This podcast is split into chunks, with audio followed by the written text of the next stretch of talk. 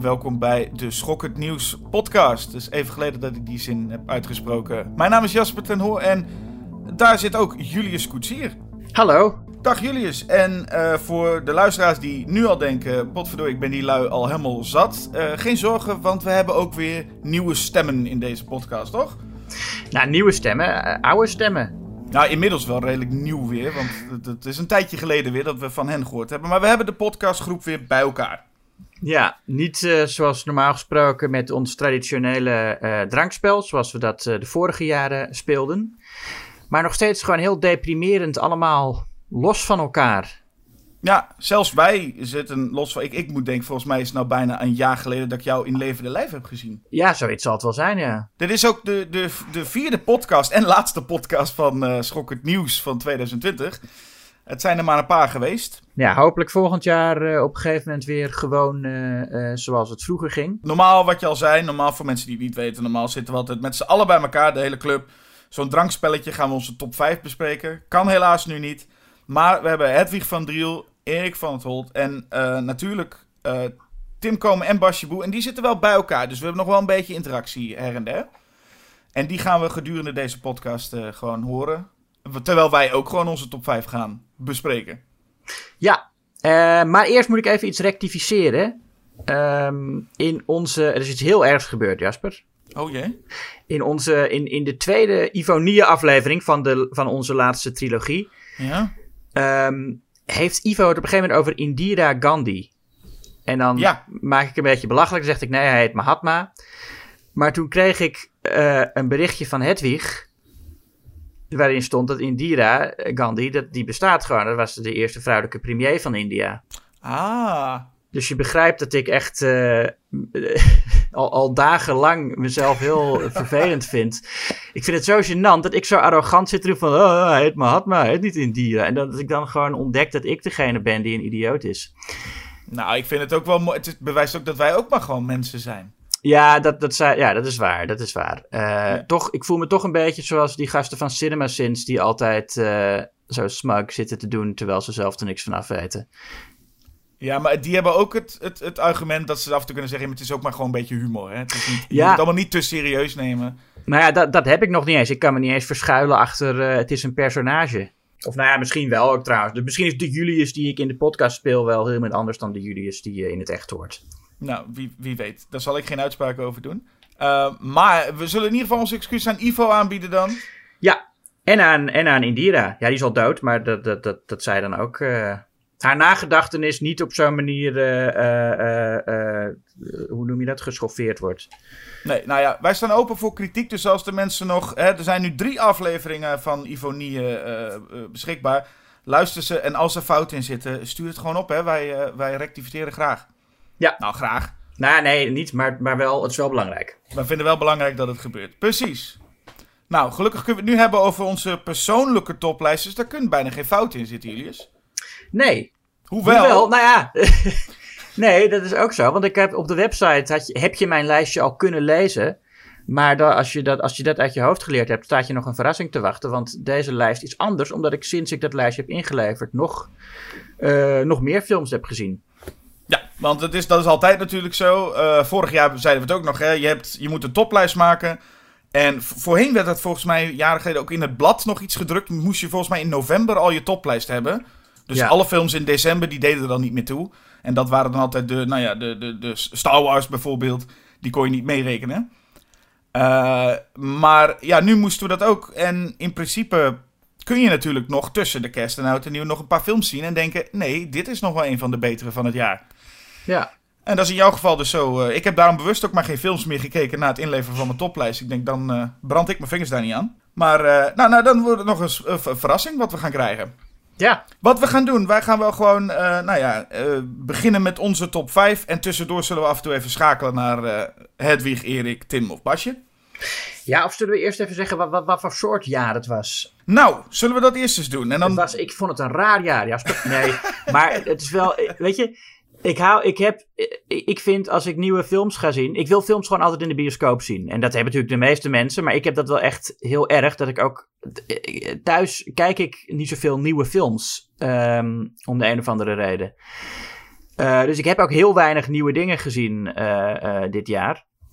Um, maar ik heb er wel een, een, een, paar gezien die, die ik wel het, het, het noemen waard vond. Waar toch, die niet in mijn top 5 zullen eindigen, maar die ik wel even wilde noemen gewoon. Oh, je wil even eerst naar de, naar de eervolle vermeldingen gaan? Ja. Nou. Is dat goed? Ja. Nou, doe, doe dus even een paar. Dan wou ik even zeggen Host. Een film die echt erg aansluit op onze tijd. Een, een, een Zoom-horrorfilm. Een Zoom-sessie waarbij een uh, seance wordt gehouden. En dan komt er een geest en die gaat er de boel verstoren. Uh, heb jij hem gezien? Nee, heb ik niet gezien. Ik vind hem wel erg leuk. En ik vind ook, je moet ook. Ik vind het toch. Het is niet een film die op mijn top 5 zal eindigen. Maar het is wel een film die je als horrorfan toch wel gezien moet hebben. Omdat hij heel erg aansluit op deze tijd natuurlijk. En hij is zo lekker eenvoudig en to the point. Weet je, de personages zijn allemaal heel uh, basic, heel goed gespeeld. Wel gewoon heel realistisch en natuurlijk, maar, maar nul diepgang of zo. Uh, maar het is wel een film die natuurlijk iets zegt over isolatie in deze tijd. Hè. Je hebt automatisch dat, dat deprimerende gevoel van ja, dan, nu, nu moet je gezellig doen met je vrienden achter je beeldscherm. Um, dus dat werkt al goed. En dan komt er zo'n geest bij. En dan is het allemaal heel mooi en effectief uh, uh, gedaan. En het is, hij is korter dan een uur. Dat is oh. ook fijn. Hij is van Rob Savage, die sowieso goed is in, in superkorte films. Hij heeft ook Salt gemaakt. Heb je die gezien? Nee, die heb ik niet gezien. Salt, ja, dat is een, een korte film. Maar die duurt iets van twee minuten of zo. Oh, ja. dus die, die, die, daar ben je zo doorheen. Maar die moet je echt even kijken. Dat is wel, die is echt heel leuk. of, ja.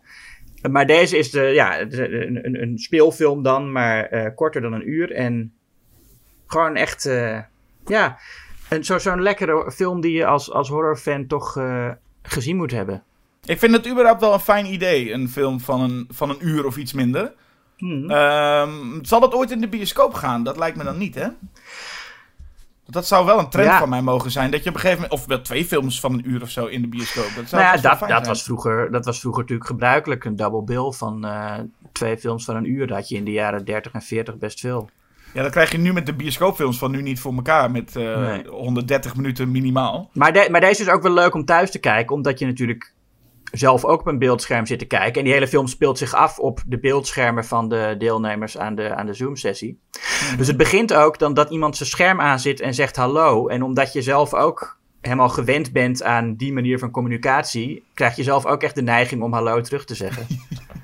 Ah, een beetje interactief. Wat leuk. Ja, ja, ja. ja. Oké, dat is één uh, eervolle verbeelding. Wat heb je nog meer? Uh, Colorado Space. Oh, dan, dan, dan, dan, noem ik die ook meteen. Want dat is inderdaad ook een van mij die net van, de, van, de, van mijn top 5 afgeflikkerd uh, was. Ja, nou ja, eindelijk weer eens een nieuwe film van Richard Stanley. Die, uh, ja, na, nadat hij Island of Dr. Moreau had gedaan, uh, was zijn carrière eigenlijk een beetje voorbij. Dat is het uh, rampzalig gedoe, die film.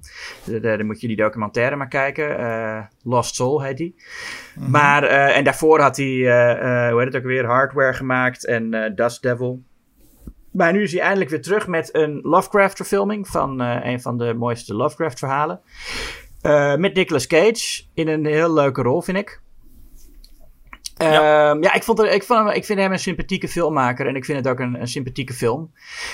Hij is niet helemaal effectief. Uh, de, de weirdheid van Lovecraft. Toen Lovecraft schreef, werden zijn verhalen vaak weird stories genoemd. En hij heeft een heel specifiek soort uh, weirdness, waar hij um, de manier waarop hij dingen beschrijft, hij houdt het altijd een beetje vaag. Hè? Hij zegt altijd van het was, zo, het was zo raar, het was helemaal niet uit te leggen. Het was niet, uh, het, was, het was niet te benoemen zo vreemd en bizar als het allemaal was. Zo mhm. schrijft Lovecraft. Nou, niet, niet letterlijk zo. Hij heeft wel wat mooiere woorden dan dat, maar... Uh, hij, hij, noemt zelden echt letterlijk hoe iets eruit ziet. Dus daarom zijn die verfilmingen altijd zo moeilijk. Want dan moet je dus letterlijk gaan maken wat hij beschrijft als te raar om te beschrijven. Net als inderdaad deze film een kleur heeft die niet bestaat. Of ja, nooit zoiets gezien heb. Ja. Er is een, een zwart-wit versie van Color Out of Space, waarin die kleur dus het enige element in kleur is. Uh, dat vind ik wel een aardige oplossing daarvoor. Maar hier moet je inderdaad, ja, moet, moet je die kleur gaan laten zien. En ja, dat is dan een soort uh, neon, paars, uh, magenta-achtige situatie. Um, en, en verder het effect dat die kleur heeft op de beesten en de mensen die erin voorkomen. Ja, dat worden hier gewoon allemaal een soort ja, toch Stuart Gordon-achtige verschijnselen. Maar wel heel mooi en veel latex natuurlijk. Echt, echt goede, lekkere special effects. Het is een beetje de thing ook soms, hè? Als je de, de, de huskies zou inwisselen voor alpaca's. En ik zou niet weten waarom je dat niet zou doen. krijg je een beetje dit. Ja, ja, het is heel erg de thing, inderdaad. Maar, en, en, maar wat, wat die film wel op een bepaalde uh, unieke manier raar maakt, is natuurlijk Nicolas Cage. Ja. Die ook steeds meer, uh, zeg maar, de, de, de Nicolas Cage die je wil zien, tenminste in een film als deze, die, wordt hij steeds meer naarmate de invloed van de kleur uit de ruimte hem overneemt. Dus er komt een, een komeet uit de ruimte waar een bepaalde kleur uit tevoorschijn komt, die steeds meer invloed gaat hebben op de omgeving. En dus ook op het gezin van Nicolas Cage. En uh, het, het, het, ja, het, de meest bizarre invloed die die kleur heeft, is eigenlijk hoe Nicolas Cage steeds verder doordraait. Ja, en ik vind het vooral geestig aan Nicolas Cage. Dat hij was in de jaren negentig, was hij vooral een beetje een actieheld eigenlijk. Toch ook wel een beetje een vreemde tussen al die standaard actiehelden. Maar nu is hij meer, als je Nicolas Cage wordt nu vaak gecombineerd met een horrorfilm. En dat levert op een of andere manier nooit. Het kan alle kanten dan opgaan, maar het levert nooit een saaie film op. Je hebt dan. Soms krijg je iets hilarisch slechts als uh, die Wickerman remake. En soms krijg je iets als Mandy. Wat natuurlijk voor heel veel ook gezien werd als een van de betere films van het uh, afgelopen jaar. Uh, en ja, nu krijg je eigenlijk Color of Outer Space ligt er een beetje tussenin. Het is Nicolas Cage heel gek. En volgens mij vroeg Richard Stanley ook om zo'n optreden van Cage, toch? Die wilde die graag hebben. Ja, zeker. Volgens mij refereerde Richard Stanley ook naar Vampire's Kiss, geloof ik. Dat hij zei van, ik wil, ik wil zo'n Cage. Ja, maar hij wilde hem natuurlijk wel een beetje intomen. Hij wilde het, hij wilde het spaarzaam inzetten. Nee, maar wat ik ook wel leuk vind aan het feit dat je schijnbaar Nicolas Cage kan inhuren... dat je gewoon een soort van menu krijgt met ik wil jou uit deze film... en ik wil nu een beetje deze Cage. En dat hij dat ook gewoon doet. Ja. En het geeft ook aan hoe divers Nicolas Cage eigenlijk ook wel is. Want die man kan heel serieus en heel, nou ja, adaptation-achtig iets zijn. Maar hij kan heel over de top gaan en, nou ja... Ja, hij is echt een heel goede acteur. Dus hij is niet iemand die zo slecht is dat hij leuk wordt, waar hij volgens mij soms wel eens uh, uh, mee verward wordt. Hij is, echt, hij, hij is echt goed. Ja, en schijnbaar een acteur met een volumeknop, wat ook bijzonder is. Gewoon. Ja. Je zet gewoon iets meer Cage aan, nog iets meer Cage. En je kunt ook vol aan, aan Cage krijgen. En dat krijg je in uh, Colorado Space op een gegeven moment wel. En dat is heel leuk om te zien. Nou, dat is Colorado Space. Dat is Colorado Space. Nou, dan doen we er nog eentje, denk ik, ja. of niet? Ja. ja. nog eentje. Ja, dan wil ik toch... Uh, ja, toch Gretel en Hansel even noemen. Ah, dat was precies die ik ook op mijn lijst had oh. staan. Nou, kijk. Nou. Ja, ik, zat, ik zit te twijfelen of ik die nou op 5 moest zetten of, uh, of net erbuiten. Maar hij, nou, hij komt toch net erbuiten, denk ik. Wat wel jammer is, want het is een film die... Hij heeft het ook helemaal niet zo goed uh, gedaan. En um, het is echt zonde hoe die film in de markt gezet is, volgens mij. Want hij was uh, alleen in, in Pathé-bioscopen te zien hier. Voor zover ik weet. Misschien dat hij... Mm -hmm ergens in Nederland wel in een filmhuis gedraaid heeft. Maar het, het, het, ja, het is helemaal geen, geen pathé-film natuurlijk. Het is geen film voor het soort publiek dat een soort Conjuring uh, wil zien. Nee, het is meer een A24 als dat dan ja, bijna een genre op zich is natuurlijk dan. Uh, het ja. is een artistiekere uh, horrorfilm. En je kunt hem ook verkopen als inderdaad meer een Conjuring film. Volgens mij is hij inderdaad een beetje zo weggezet. Ja, terwijl hij is, hij is, ja, het is een heel lekkere, dromerige trage film met prachtig set design. En ook wel bijzonder camerawerk. Uh, Sophia Lillis zit erin, die we kennen uit It. Uh, zij speelt Grietje. En uh, ja, haar broertje Hans is er ook bij. Maar het is eigenlijk het is vooral een film die gaat over Grietje. En ja. ja. En, en Hans, hun... Hans, is ook echt Hans is ook gewoon een nietsnut in deze film. Ja, hij is ook een stuk jonger dan zij. Dus zij moet echt een beetje voor hem zorgen. En ze komen dan natuurlijk terecht bij een heks. Nou ja, je zou kunnen zeggen: het is een. Uh, nou, wat, wat het presenteert te zijn, is, een, is een, een soort nieuwe bewerking van het sprookje van Hans en Grietje. Maar dat is eigenlijk. Het gaat over twee kinderen die bij een heks komen. En het meisje lost het uiteindelijk op. Maar de rest is er, is er, heeft volgens mij niet zoveel te maken met de oorsprong van dat sprookje. Hoewel er natuurlijk wel heel veel folkloristische uh, elementen in zitten. Het is, wel, ja, het is wel vrij duidelijk een film die gaat over oude Europese uh, folklore en met een uh, nieuwerwetse interpretatie daaraan.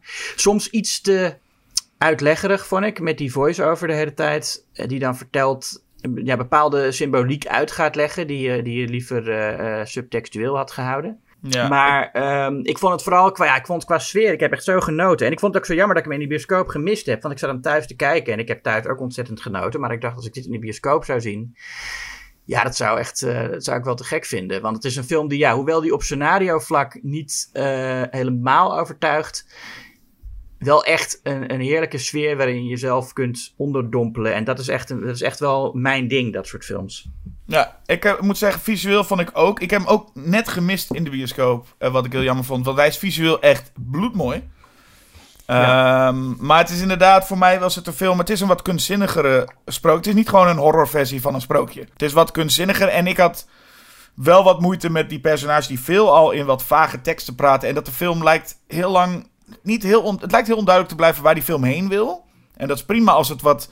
Gewoon überhaupt wat, wat, wat, wat vager blijft. Maar door die voice-over en zo heb je wel het gevoel dat ze toch iets willen gaan uitleggen.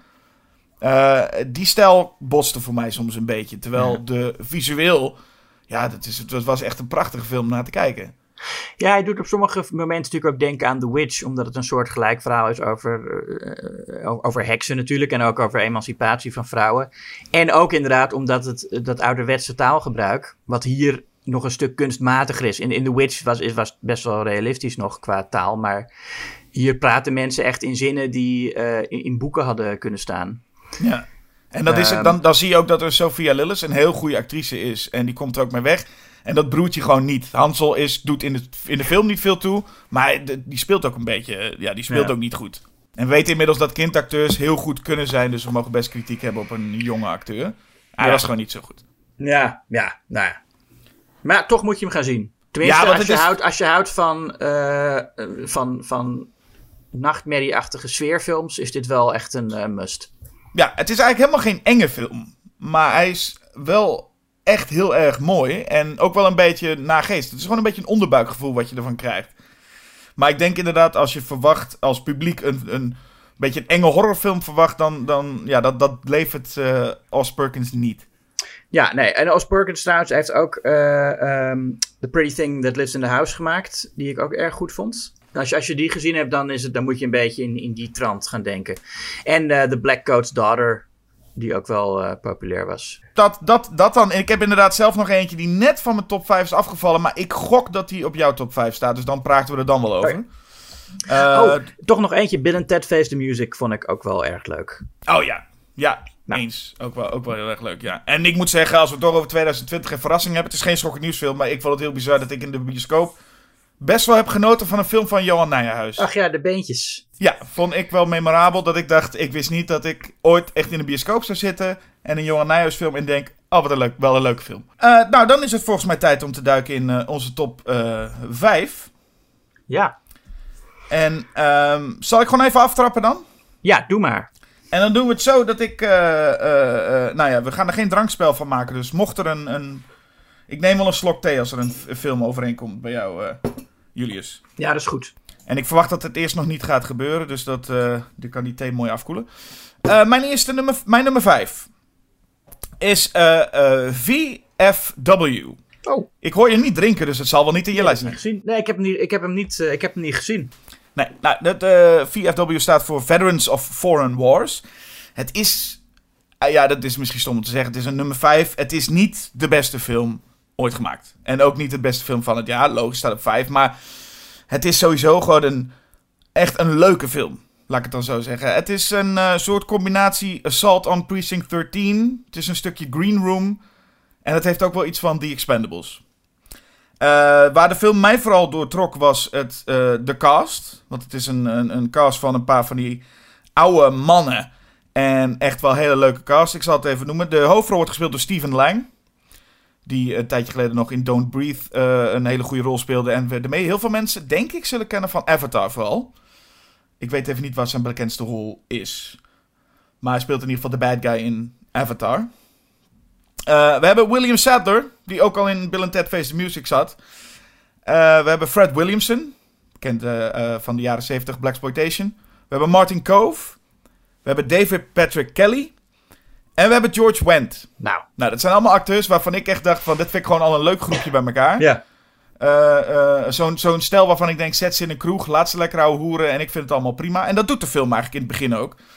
Um, maar dan komt, begint eigenlijk uh, de plot.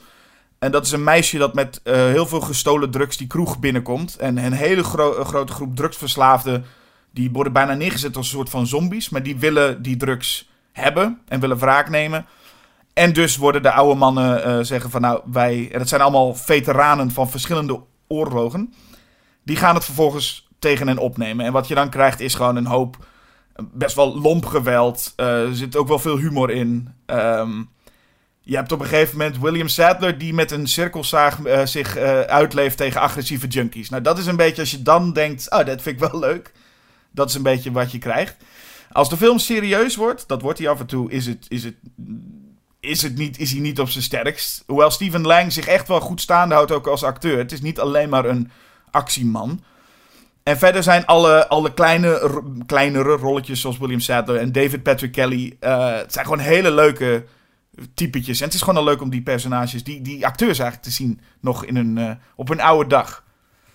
Dus uh, dat maakt het voor mij wel echt dat ik denk, ik vind het wel een klein, klein feestje. Mooi. Nou, ik ben benieuwd ernaar. Uh, ik heb hem ook ik heb hem gekregen, geloof ik, van de distributeur. Dus ik zal hem eens opzetten. Nou, je zult, je zult ongetwijfeld niet je zult ongetwijfeld geen kutfilm vinden. Dit is niet een quote die je op een poster moet plakken. maar dat kan ik er in ieder geval ja. van zeggen. Uh, mijn nummer vijf. Um, ja, ik had op, op de website staat Uncut Gems.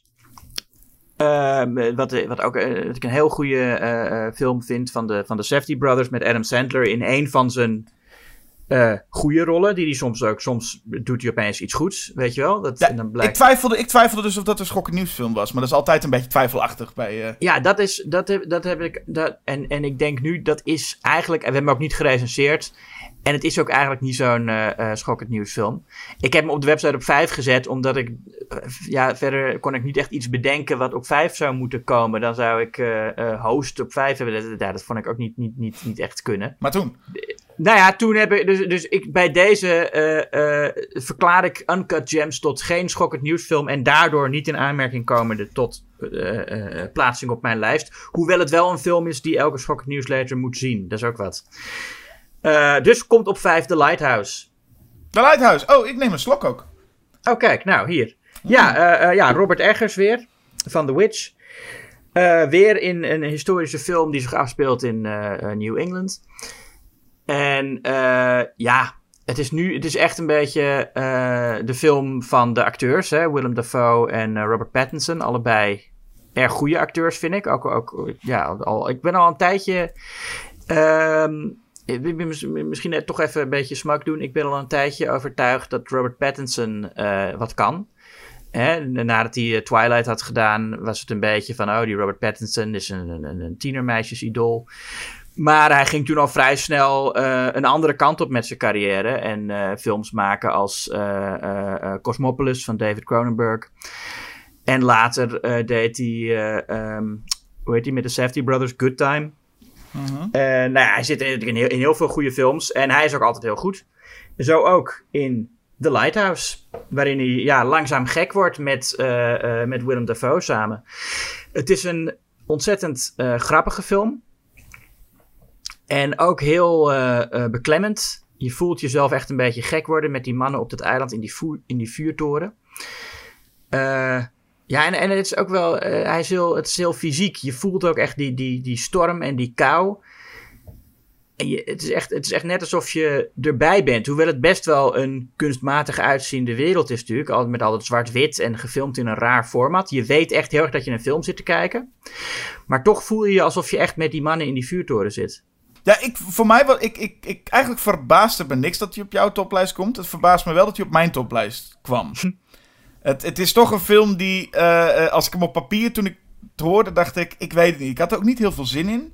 Ik dacht tegen het einde, toen die in de bioscoop draaide, dacht ik, oké, ik ga er wel naartoe. Nou, toen ging de bioscoop ineens dicht. Ik dacht, nou, nou moet het maar zo zijn. Maar gewoon het idee van, het is een hele, inderdaad, een, het is een artistieke zwart-wit film, 4 bij 3 geschoten. Ik vond het zo'n film waarvan ik dacht, dit is een film die op een beamer in een museum hangt. En waarbij heel veel mensen met zestigers en zeventigers met zo'n sjaaltje gaan kijken en denken, oh wat mooi. Ik dacht zelf, die ga ik niet zo heel veel aan hebben. En ik was heel erg verbaasd dat het me wel heel veel deed. Hm. Het is ongrijpbaar. Uh, ik heb er ook... Ik, ik moest zeggen, de luchtige momenten vielen mij ook op. Dat had ik niet verwacht. Um, ik vind de sounddesign heel sterk. En de muziek het is gewoon, eigenlijk gewoon de sfeer in algemeen is echt wel enorm sterk. En, en, ja, en die rollen zijn ook fantastisch. Willem Dafoe en Robert Pattinson zijn allebei heel erg goed. Hoewel Willem Dafoe... Niet dat Robert Pattinson dus minder goed is, maar Willem Dafoe heeft gewoon echt iets dat in deze film... Je blijft gewoon echt naar hem kijken. Het is bijna een rol die op zijn lijf geschreven is of zo. En ja, ja het, is, het is een... Het is één groot gekkenhuis. En ik weet, ik bedoel, ik heb al lang niet meer iets van David Lynch ook gezien. Ook niet Hesse. Ik was daar vroeger dol op. Ik weet niet hoe ik er nu over zou denken over sommige van zijn films. Maar dit voelde wel weer een beetje in die sferen. Zo'n film waar ik gewoon helemaal in zat. Maar het was wel zo dat ik er niet. Ik heb er niet heel veel over nagedacht over deze film. Dit was gewoon een film die raakte me. En dacht daarna ook. Ik heb er met iemand over gepraat. En ik zei alleen maar. Het deed me echt wat. En meer kon ik er ook eigenlijk niet over zeggen. Ja, ik vind het ook meer een gevoelsfilm dan een, uh, een, een denkfilm. Ja, ja dat inderdaad. Ja. En, en, en daar kan ik me soms heel erg aan storen. Maar in dit geval greep het gewoon. En ik denk dat ik het misschien nog wel erger had als ik het in de bioscoop had gezien. Want ik denk dat het dan echt helemaal. dat je erin gezogen wordt. Maar. Uh, uh, het, het, deed me alsnog wel wat. Het is een hele, hele sterke sfeer neergezet. Um, dus ja, de, ik kan ook niks anders over zeggen dan dat dat. Uh, ja, een, een, hele sterke film. En ik had het niet verwacht. Misschien had jij het wel verwacht dat die wel op je lijst zou komen? Ja, nou ja, nee, ik, ik kijk er erg naar uit natuurlijk. Ja, ik, ik vond The Witch te gek. Uh, dus ik dacht, die, ja, die nieuwe met Robert... Uh, ja, ook, ook, omdat Robert Pattinson en, en Willem Dafoe uh, erin zaten natuurlijk. Mm -hmm. En ook omdat die van Robert Eggers is. Ja, nee, ik had wel verwacht dat ik hem goed zou vinden. En dat vond ik ook. Ja, en het feit dat ik... Ik kan me niet helemaal meer herinneren, maar The Witch was volgens mij ook echt wel een stuk humorlozer dan deze film. Ja, nee, The Witch heeft... Daar valt niet veel te lachen in, in The Witch. Nee. En, en, en hier wel. Ja, op een bepaalde bijzondere manier. Want als ik me nu moet voorstellen, wat was er dan zo grappig aan? Geen idee eigenlijk. Ja, het zijn ook die rollen. Weet je, vooral, vooral Willem Dafoe gaat best wel over de top. Ja. En wordt echt een beetje zoals die, die kapitein uit The Simpsons. ja, dat is het ook een beetje, ja. Ja, ja. Maar, en, maar het is wel, voor mij is het wel echt deels grappig bedoeld ook. Ja, het deed me ook een beetje denken dat ik denk... Willem Dafoe had in principe zo in, ook in een Pirates of the Caribbean vervolg kunnen staan. Maar nu staat hij eigenlijk in een hele artistieke film hetzelfde te doen. Ja. Het, het, het, had zo een, een, een soort van broertje van Jeffrey Rush kunnen zijn. Maar hij staat hier in een hele artistieke film. Inderdaad in dat 4x3, zwart-wit. Met zo'n zo'n dreun al in de sounddesign de hele tijd. En ik denk, ik weet niet... die uh, scheten te laten. ja, precies. Heel bijzonder. Allemaal dingen die bij elkaar gegooid worden van je zou denken... Ik wist niet dat het allemaal bij elkaar zou passen. En het past ook nog allemaal. Ja. Alright. Nou, ik denk dat wij even genoeg aan het woord geweest zijn, toch? Uh, ja, laten we overgaan naar anders. Ja, dan hebben we, hebben, we hebben ons wel even genoeg gehoord. Ik zou zeggen, laten we even kijken wat uh, Hedwig van 2020 vond. Dit is Hedwig. Niet met Blast from the Past dit keer. Maar ook niet echt met een jaarlijstje. Want ik vond dat ik dit jaar echt te weinig gezien had om een betekenisvolle top 5 te kunnen samenstellen. En ja, dat komt natuurlijk voor een groot gedeelte wel door de omstandigheden. Ik ben sinds uh, maart niet meer in de bioscoop geweest. Ik mis het ook ontzettend.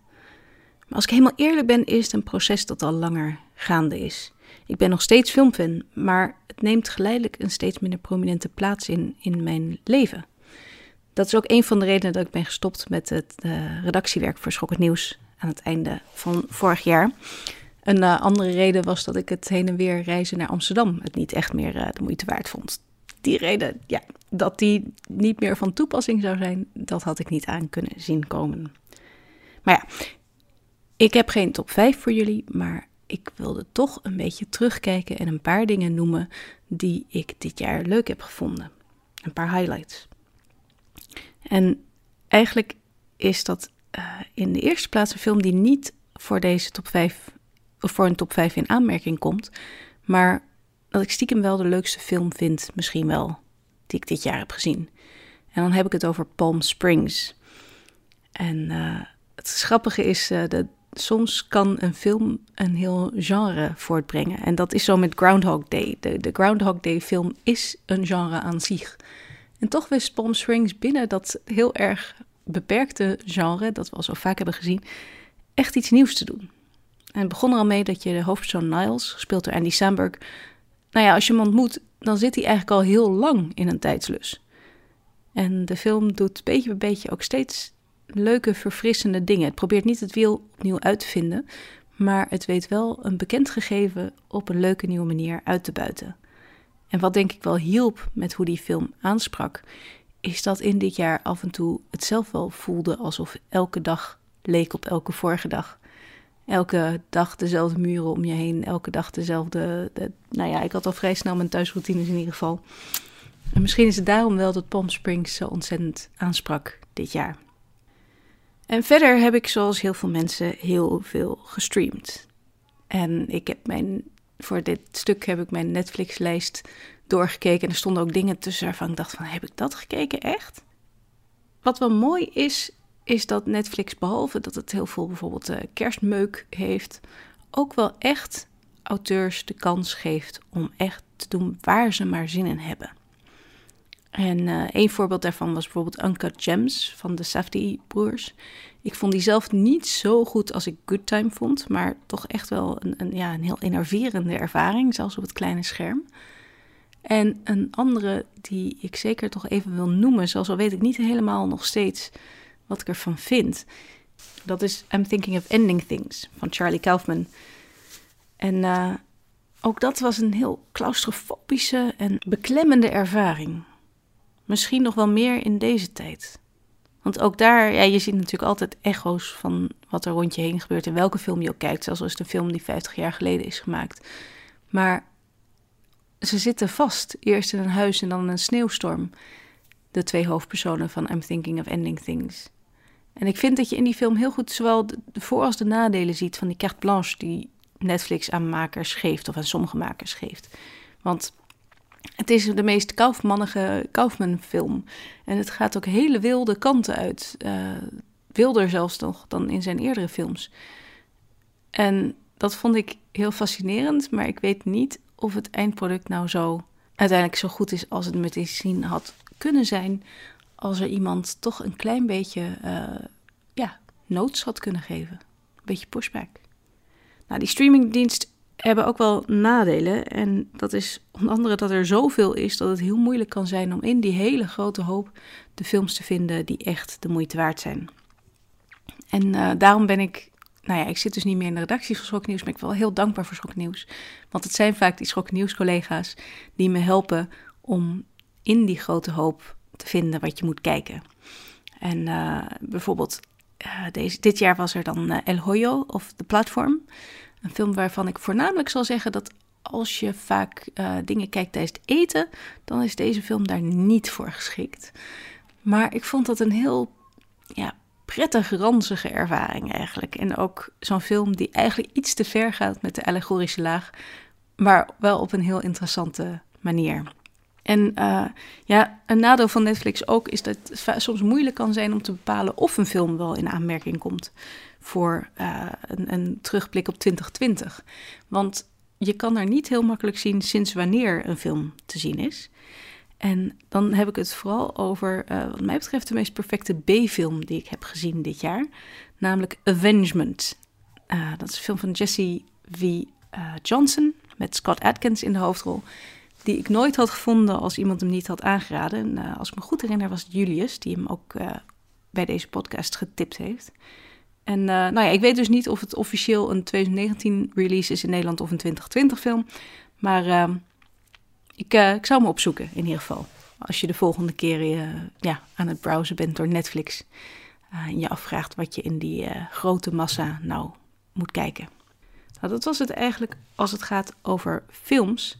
Maar eigenlijk heb ik dit jaar veel meer series gekeken dan films ja, het grappige was, ik vond het eigenlijk niet zo heel erg om dit jaar een soort pauze te krijgen van al die superhelden uh, releases die er meestal het hele jaar door zijn.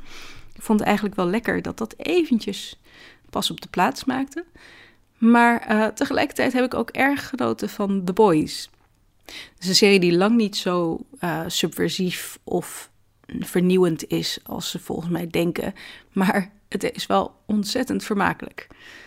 En uh, ook erg vermakelijk en verrassend vermakelijk was het derde seizoen van Star Trek Discovery. Ik vond de eerste twee seizoenen eigenlijk een beetje tegenvallen. En uh, ik was eigenlijk gestopt. Ik was niet van plan om verder te kijken. Maar ik ben toch naar aanraden van sommige mensen begonnen weer. En seizoen 3 is bovenal eindelijk weer echt Star Trek. op een manier die ik erg, eh, ja, waar ik erg van kan genieten. En uh, ik wilde ook nog even kort noemen dat ik het wel zonde vind dat I Am Not Okay With This geen tweede seizoen krijgt. Want het was een beetje een Carrie rip-off, maar aan het einde leek het alsof ze een soort Carrie als superheld verhaal wil vertellen. En uh, nou ja, ik vind het jammer dat dat er niet van uh, gaat komen waarschijnlijk. Maar er is één serie die wel echt met kop en schouders boven de rest uitstak voor mij. En ik zag op de website al dat Yveske het in ieder geval hierin met mij eens is. En dat is een serie die niet heel veelbelovend begon. Want ja, wie heeft er nou zin in een serie die een spin-off is van een film? Maar ja, bij Buffy hebben we al gezien dat dat eh, best tot leuke resultaten kan leiden.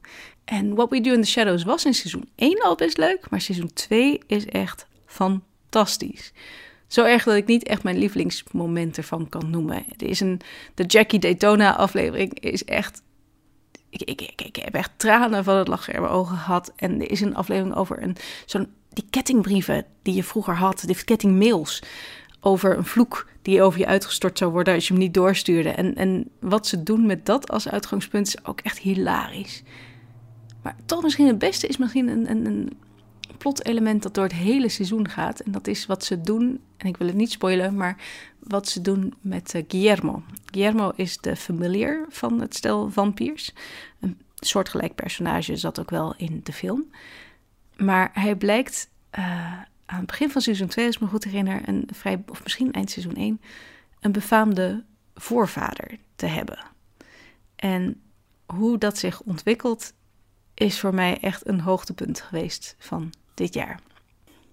Nou, als je het zo op een rij zet, dan heb ik stiekem toch eigenlijk best wel meer gezien dan ik uh, dacht. Ik hoop in ieder geval dat jullie er een paar leuke dingen tussen kunnen vinden die jullie nog niet kenden. En ik wens jullie allemaal een heel prettig 2021. Dit was Hedwig. Terug naar de rest van de podcast. Dankjewel, Hedwig. Yes, en dan kunnen wij uh, door naar onze nummer 4. Mijn nummer 4 is uh, His House. Ah, ja, nou dat is de film die bij mij net van de top 5 afgedonderd is. Net aan. Ja, ja ik, ik ben echt een. Uh, His House is een film over uh, twee vluchtelingen die in Engeland uh, een, een, een huis krijgen. En dan krijgen ze allemaal regels opgelegd van je mag het huis niet, niet verlaten, je mag geen werk zoeken, dit en dat. Um, en, zij, en dan wordt van hun verwacht dat ze zich in dat huis gaan, gaan aanpassen aan de, aan de samenleving.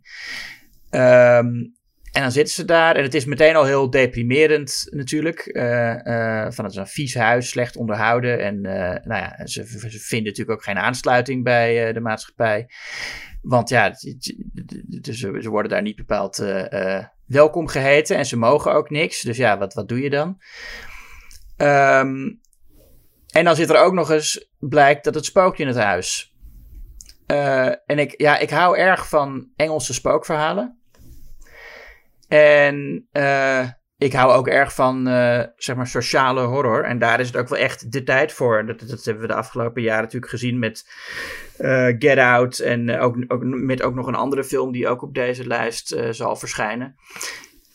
en, met, en met His House. En zo zijn er nog een heleboel. sommige, sommige minder succesvol. Ik vond Antebellum dit jaar uh, een beetje een tegenvaller. Ik weet niet of jij, hoe jij daarover denkt. Nee, dat heb ik niet gezien, maar ik hoor oh. inderdaad al dat de geluiden waren niet best, nee. Ja, het is wel een gaaf concept, die film. Maar hij doet heel lang over sommige dingen waarvan je denkt... hier had je helemaal niet lang over moeten doen. Nou ja. En ik vind het ook uh, wel heel bijzonder, dat werd bij Antebellum ook gedaan. Zoals A24 bijna een genre is, wordt Jordan Peele nu bijna een genre.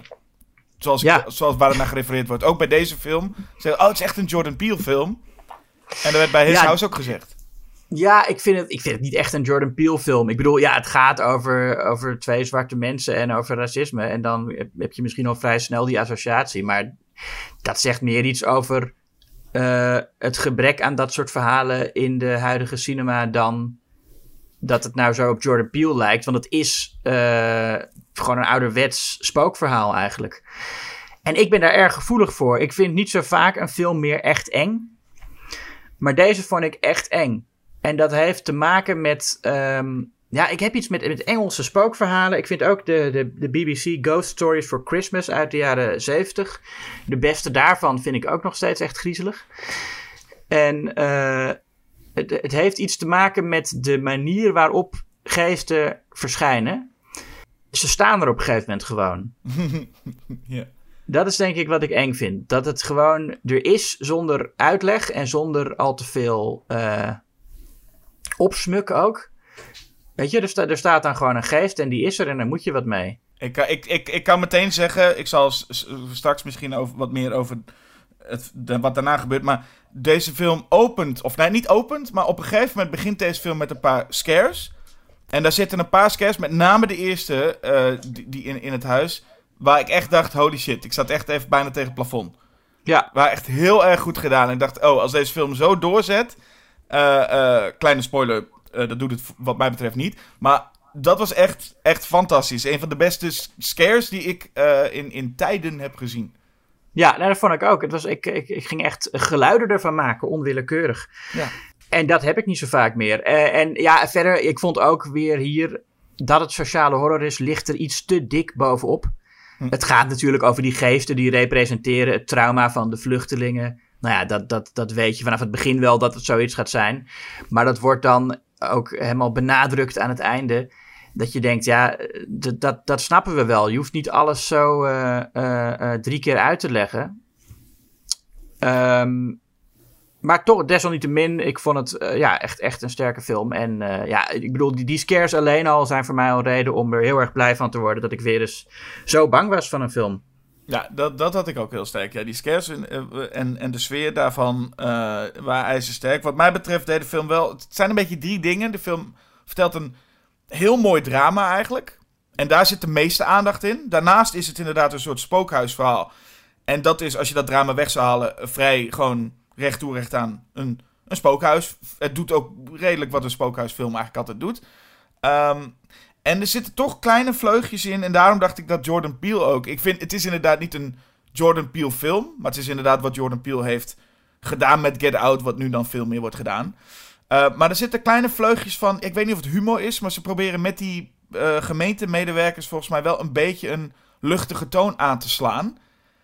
En deels wat ze daarmee krijgen is wel wat goed is, is dat die, de hoofd, onze hoofdpersonages zich nou, onbegrepen voelen. Op die, omdat ze een beetje met een rare manier met ze wordt omgegaan.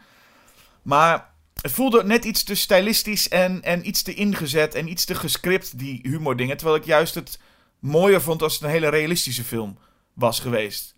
Dat je, en, en weet je wel, de, de, het is soms net iets te gemaakt in die shots dat ze bij de gemeentewerkers zitten, hoe ze daar dan zitten. Het is, het had voor mij dan net toch nog een tikkeltje rauwer gemogen als je het serieus wil nemen. Maar wat ik vooral dus merkte is dat de horror in het begin echt heel sterk is.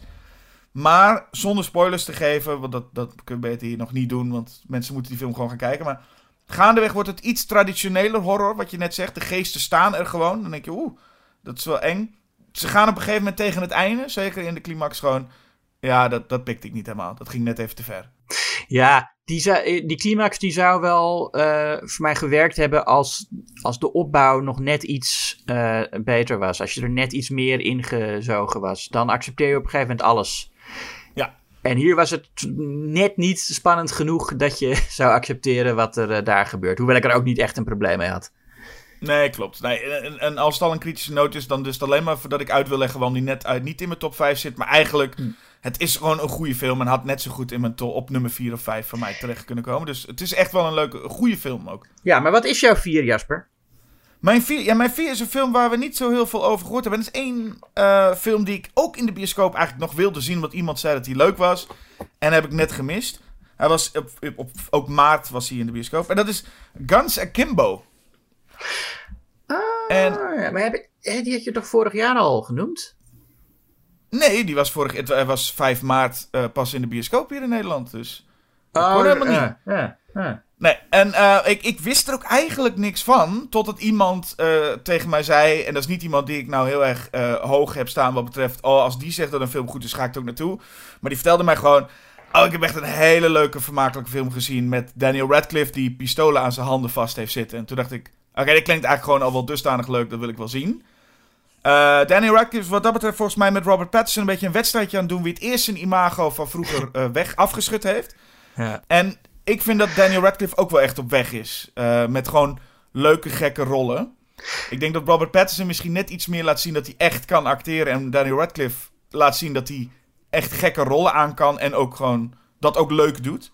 Ja, hij doet veel gekke dingen. Hè? Hij was trouwens in, uh, in, in extras al bezig dat imago af te schudden. Toen hij volgens mij nog niet eens klaar was met de Harry Potter films. Heb je die nee, aflevering ik, gezien? Ik heb die aflevering niet gezien, maar ik kon wel daarna steeds nieuws uh, horen van dat hij op toneel ging. En dat hij volgens mij in Horns zat hij in die film. En hij was een, een schetenlatend lijk. Ja, um, ja en in extras speelt hij al echt met dat imago van iemand die van zijn imago af wil komen. Ja, en ik moet zeggen dat ik, en dat, dat zegt nooit zoveel, maar ik, ik heb ook heel veel interviews met Daniel Radcliffe gezien. Waarbij ik ook denk, ik vind het ook gewoon een hele sympathiek ogende vent. Die ja. Uh, heel luchtig kan praten, heel erg uh, zichzelf ook niet serieus neemt. En dat vind ik heel fijn. Ja, en weet je, het is ehm, natuurlijk ook vaak zo. Er wordt vaak. Je bent geneigd een beetje laatdunkend te doen over. Uh, dat soort acteurs, weet je. Van, ja, tieneridolen die vooral onder meisjes heel populair zijn. Maar ja, dat zijn natuurlijk vaak gewoon goede acteurs. Ze zijn niet voor niks populair. En de meeste daarvan kunnen ook echt wat. Uh, Zac Efron is ook zo iemand die uh, uh, dan wel niet heel in heel zware drama's zit, maar die ook gewoon echt een goede acteur is. In, in, in, in mijn tijd, of mijn, mijn tijd moet je mij horen, we waren het heel erg met, met, met DiCaprio volgens mij. Ja, Oh ja, ja, tuurlijk. Ja, ja, dat is. Maar ja, dat, dat, ja, dat komt echt door het, ja, de traditie toch om neer te kijken op dingen die tienermeisjes leuk vinden. Ja, maar nou valt bijvoorbeeld ja, Robert Pattinson ook. Maar nou vallen heel veel van die. Zoals als, uh, DiCaprio is ook vallen heel erg in de mooie jongens. Maar nou is natuurlijk Daniel Radcliffe met Harry Potter nooit de mooie jongen geweest. Uh, Het is dat, het is dat Rupert Grint, die volgens mij was ook geen mooie jongen. Dus het is niet dat daar nou één idool ontstond als daar waar alle tienermeisjes verliefd op waren. Nee. Voor, uit die nou ja, nou, dat was op zich waar wel. Je, je hebt altijd meisjes die verliefd worden op, uh, op uh, Rupert Grint. En, uh, oh jawel, maar, maar niet, niet in die hoedanigheid nee, als volgens mij Robert Pattinson of, of vooral DiCaprio in Titanic. Volgens mij was dat. dat hè? De hitkrant stond er vol mee. Ja. Maar goed, ik, uh, Danny Radcliffe is ook gewoon, doet het leuk. En dat is in deze film ook zo. En hij heeft natuurlijk, nu speelt hij in een film van James Lee Howden, die Deathgasm had gemaakt. Zo'n nou, eh, wel geinige puberale horror actie comedy. Dus je weet al dat het lekker lomp kan worden met hem aan het roer. Um, hij heeft dan Daniel Radcliffe als eigenlijk gewoon het idee. Hij heeft pistolen aan zijn handen vast. En hij denkt, wat moet ik hiermee? En nou ja, dan komt er een heksenjacht. En dan komt Samara Weaving. En volgens mij is dit het derde jaar op rij wat ik Samara Weaving noem. Uh, ook uh, Bill and Ted Face the Music natuurlijk. van dit jaar. Maar ook vorig jaar was het nog Ready or Not. Volgens mij het jaar daarvoor, misschien het jaar daarvoor, was het in, in Mayhem. Ze is wat mij betreft een van echt van de leukste actrices die er nu is. En ja. zij begint echt ook een bepaalde rol te spelen. En doet ze in deze film ook weer echt een rol die bij haar dan past. En dat zie je sowieso wel wat meer. Een beetje de hele gekke, zo een hele gekke geschiftes chick. Hm. Wat je met Margot Robbie doet het natuurlijk, met, met Harley Quinn. Die lijkt ook een beetje op haar. En, en, en Kate, uh, Kate McKinnon speelt ook heel veel van dat soort rollen. Um, bijvoorbeeld uit, in, die, in die laatste Ghostbusters film.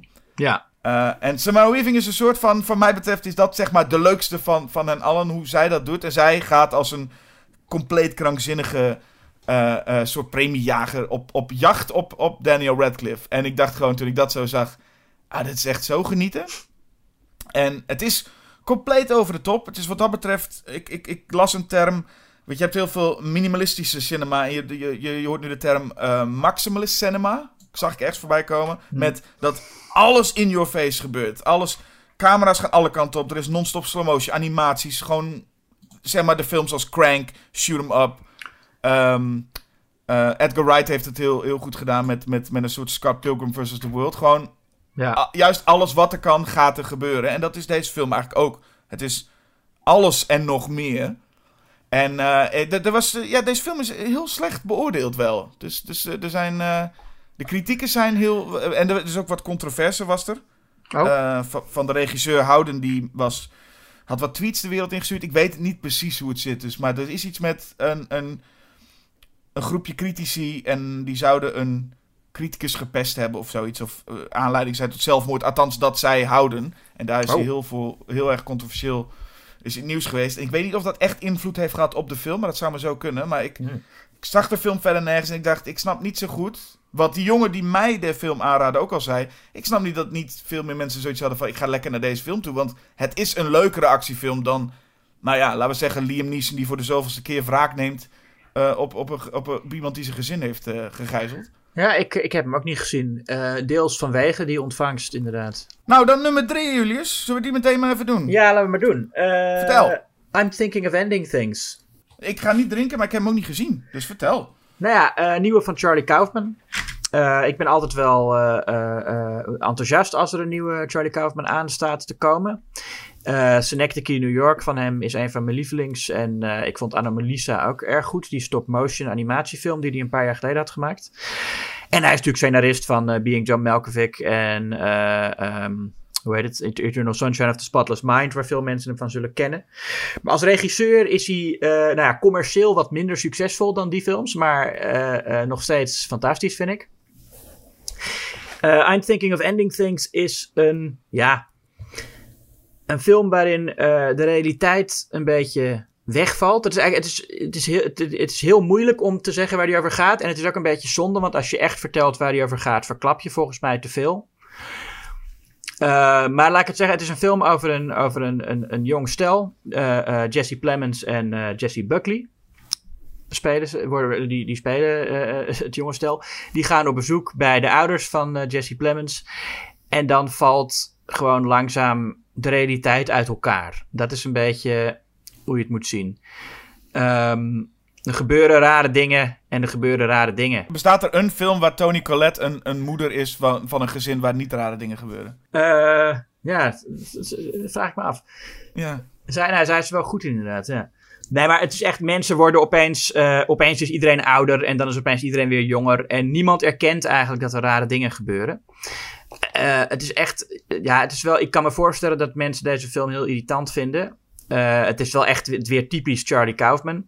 Maar ik vond hem heel, heel fijn. Uh, vooral Jessie Buckley speelt het echt fantastisch. En zij, zij gaat soms, wordt haar personage opeens iemand anders. En begint ze te praten als iemand anders. En begint ze mensen te citeren.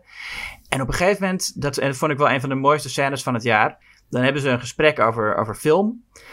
En dan begint zij opeens te praten alsof ze uh, een recensent is. En dan denk je van. En dan gaat ze ook, doet ze ook een andere stem en andere uh, lichaamstaal. En ik dacht van, oh, wacht even, dat is gewoon allemaal Pauline Keel. En toen heb ik het opgezocht en toen was het inderdaad gewoon dat ze een recensie van Pauline Keel uh, op te zeggen. Hmm. Um, nou, dat soort momenten, ik vond het echt prachtig, uh, magisch eigenlijk. Terwijl het heel, het, ja, het gebeurt eigenlijk helemaal niet zoveel. Het is gewoon een, een vrouw die opeens een recensie gaat opzeggen uit het niets. Maar dat vond ik zo'n mooi magisch moment. En ook een heel goede imitatie trouwens. Um, ja, verder, het is ja, een, heel, mooie, melancholische, uh, sfeervolle film. Die, uh, ja, het, nogmaals, het zou zonde zijn om te veel erover te vertellen. Maar hij gaat over, ik denk, hoe je je voorstelt dat dingen zouden moeten of kunnen gaan. Dat is, ja, dat is eigenlijk als ik. Ja, het gaat eigenlijk over hoe je je voorstelt dat dingen zouden moeten of kunnen gaan. Dat is een beetje mijn, uh, mijn takeaway ervan. Ja, dat klinkt inderdaad niet echt als een spoiler, want ik zou nog steeds niet weten wat, nou, wat het nou is. Maar ik weet wel dat toen ik, als ik het hoorde over I'm Thinking of Ending Things, dan waren er echt, dit was inderdaad wel echt zo'n film. Ik hoorde mensen die, de, die hem fantastisch vonden en ik hoorde mensen die er helemaal niks mee konden. Het is wel zo'n film, hè, die in, in twee ja. categorieën, nou, er zijn ook wel mensen die hem gewoon prima vinden trouwens, die zijn er altijd. Hmm. Maar ik hoor hier echt wel heel. Men is heel erg uh, uh, uiteenlopend over deze film. Ja, dat geldt eigenlijk voor alles wat Charlie Kaufman doet. Of nou, bij, dus als, als hij alleen maar het scenario schrijft, vinden de meeste mensen het wel mooi. Maar uh, de films die hij regisseert, die vallen wel in die categorie inderdaad. Dat, dat van, um, ja, je houdt ervan of je vindt het niks. Of je zit ertussen, maar die mensen hoor je niet zoveel. Omdat die geen behoefte hebben dat te zeggen. nee, precies. Die krijgen minder aandacht. Hè? Ja. Ik, uh, ik, ik, ik, kan er, ik kan er niks van zeggen. Maar, nee, uh, ik, ik, ja, maar ik, ik kan er eigenlijk ook niet zoveel van zeggen. Dat vind ik het is wel eens een film waar het is lastig om er veel over te zeggen. Ook omdat het al ja, een tijdje geleden weer is. Maar uh, ik, ja, ik, zou, ik, ik, ga hem gewoon zien als je houdt van, van, wat, ik net, van wat ik net zei. Ja, precies. Wat is jouw nummer drie? En mijn nummer drie, nou, daar hebben we het al over gehad. The Lighthouse. Dus ja. ten eerste hoeven we daar dus al niks meer over te zeggen. Ten tweede, ik kon er sowieso niet zoveel over zeggen. En dat was ook soms fijn, toch? Ja. Le leuk, je hebt films die je helemaal kan analyseren. En je hebt films waarvan je gewoon zegt, ga maar gewoon kijken, punt. Maar goed, als we dat de hele tijd zouden doen, zou het een beetje een karige podcast zijn, wel? Ja. Um, Ik denk dat het tijd is om even te luisteren naar, naar eh, een top, andere top 5. Uh, laten we eens naar de top 5 van Erik. Erik, kom er maar in, jongen.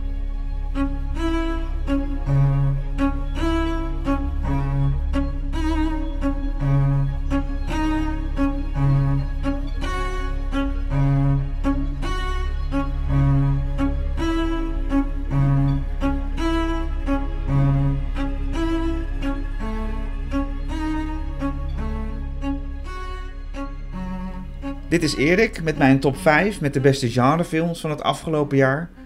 Het muziekje wat je zojuist hoorde, dat komt uit Antebellum. Uh, die staat niet in mijn top 5, kan ik vast verklappen. Maar ik vond de muziek wel heel gaaf. Uh, ik heb de muziek ook gerecenseerd en dat, uh, die recensie kan je lezen in het nieuwe nummer van Schokkend Nieuws. Het was een van de weinige nieuwe soundtracks die ik dit jaar heb aangeschaft. En ja, dat, dat is in lijn met ook het aantal nieuwe films dat ik dit jaar uh, heb gezien. Ik heb uh, ja, niet minder films gezien dan de afgelopen jaren, denk ik, maar wel minder nieuwe films. En dat heeft natuurlijk alles te maken met de pandemie. Uh, films werden uitgesteld of direct op, op online streamingdiensten gezet, waar je ze voor heel veel geld kon huren. bioscopen waren dicht en daardoor heb ik dus ja, niet alleen minder nieuwe films gezien, maar ook nog eens een keer veel minder nieuwe films in de bioscoop. En wat mij opviel toen ik uh, terug ging blikken om die top 5 samen te stellen, was dat het nogal een vlak jaar was. Voor mij persoonlijk dan. Dat er bij al die nieuwe films die ik gezien had, eigenlijk niks tussen zat wat er echt bovenuit schoot. Meestal heb je je top 3 zo samengesteld. Zijn er wel drie of vier films waarvan je, ja, die je gewoon een 8 of een 10 sterren hebt gegeven op IMDb. Dat was dit jaar niet zo. Ik kwam eigenlijk niet zoveel, niet hoger dan, dan 7 sterren. Uh, uiteindelijk is het me toch gelukt om een, om een top 5 samen te stellen. Dat zijn voornamelijk films die me eigenlijk als eerste te binnen schoten. En dat waren niet per se de films die ik als laatste gezien had, want die, ja, die, die herinner je vaak nog het best. Maar daar zitten ook heel veel films tussen die ik dus in de bioscoop heb gezien. Dus dat uh, doet ook heel veel met je kijkervaring, blijkbaar weer. Oké, uh, mijn top 5 dus. Op nummer 5, Bakurao. En wat ik me vooral van die film herinner is de ontzettend leuke schurkrol van Udo Kier. Op nummer 4, Captive State. Een leuke science fiction thriller. Uh, het gaat over een buitenaardse invasie en um, mensen die zich daartegen verzetten en mensen die met de buitenaardse wezens samenwerken. Het is geen actiefilm à la Independence Day, maar echt meer een thriller. Jasper die heeft er een hele leuke recensie over geschreven. Die kan je lezen op de website. En eigenlijk staat daar alles in wat ik ook van die film vind. Ik ben uh, kon me helemaal vinden in zijn recensie. Dus ik zou zo zeggen, lees die recensie even terug. Daar staat alles in wat je moet weten. Op nummer 3 heb ik staan The Lighthouse. Een hele bijzondere film. Heel goed geacteerd. Door Willem Dafoe en uh, Patterson. Maar ik bleef toch door, die, door de bijzondere vorm, uh, in, in, een vierkant formaat en in zwart-wit, bleef ik toch een beetje op afstand. Maar wel een, echt een hele interessante film. En ook een film die ik in de bioscoop heb gezien. Uh, dan op nummer 2 heb ik staan Underwater. Het is een onderwater horror science fiction film. Een beetje à la Leviathan, Deep Star Six, The Rift. Ik heb een zwak voor dat soort films. En ik had het idee dat de makers dat ook hadden. En dat het ja, dat kon je er wel van afzien. Gewoon een, uh, een lekkere no-brainer. En een verrassend leuke rol van Kirsten Stewart, die ik normaal niet zo goed trek eigenlijk. Maar als actieheldin in zo'n lekkere, vlot gemaakte horror onderwaterfilm was het, het prima. Ja, kennelijk had ik behoefte aan zo'n film. Een beetje escapisme. Het is ook de enige film die ik op Blu-ray heb aangeschaft. Dus um, Underwater op nummer 2. En dan op nummer 1 Gretel en Hansel van uh, Osgood Perkins. Een, een, hele bijzondere film vond ik. Uh, ook weer in de bioscoop gezien. eigenlijk al zijn films en ook deze dus zijn traag. Maar dan op een prettige manier traag. en de sfeer is heel nacht, nachtmerrieachtig. Maar toch krijg je een wereld voorgeschoteld waar je best wel eens in zou willen kijken. En ook in deze film, net als in, de, net als in een hele fijne schurkrol. De heks, gespeeld door Alice Krieg. Uh, ik hoop dat ik haar naam goed uitspreek. Die ja, mensen zullen kennen als de Borg Queen uit Star Trek First Contact. En misschien nog uit de Sleepwalkers als de, de moeder van de schurk. Dus dat was mijn top 5. En dan wil ik tenslotte nog even Jasper en Julius bedanken. En niet alleen omdat zij ja, toch de podcast levend hebben gehouden. Ik, ik luister iedere keer weer met plezier naar uh, Jasper versus Julius. Of is het nou Julius versus Jasper? Nou ja, naar de podcast. Ik wil ze vooral bedanken voor de film noir uh, uitzending uh, met de films van Billy Wilder. Want dat deed mij beseffen dat ik, dat ik nog een hiaat heb in mijn filmrepertoire. En dat is uh, Billy Wilder. Dus ik ben als een dolle Billy Wilder films gaan kijken de afgelopen tijd. En daardoor is zeg maar de beste film die ik het afgelopen jaar gezien heb, The Apartment. Echt 10 sterren, hartstikke gaaf. Bedankt voor de tip, jongens. Dit was Erik. Ik wens iedereen een COVID-vrij, maar film- en podcastrijk 2021 toe.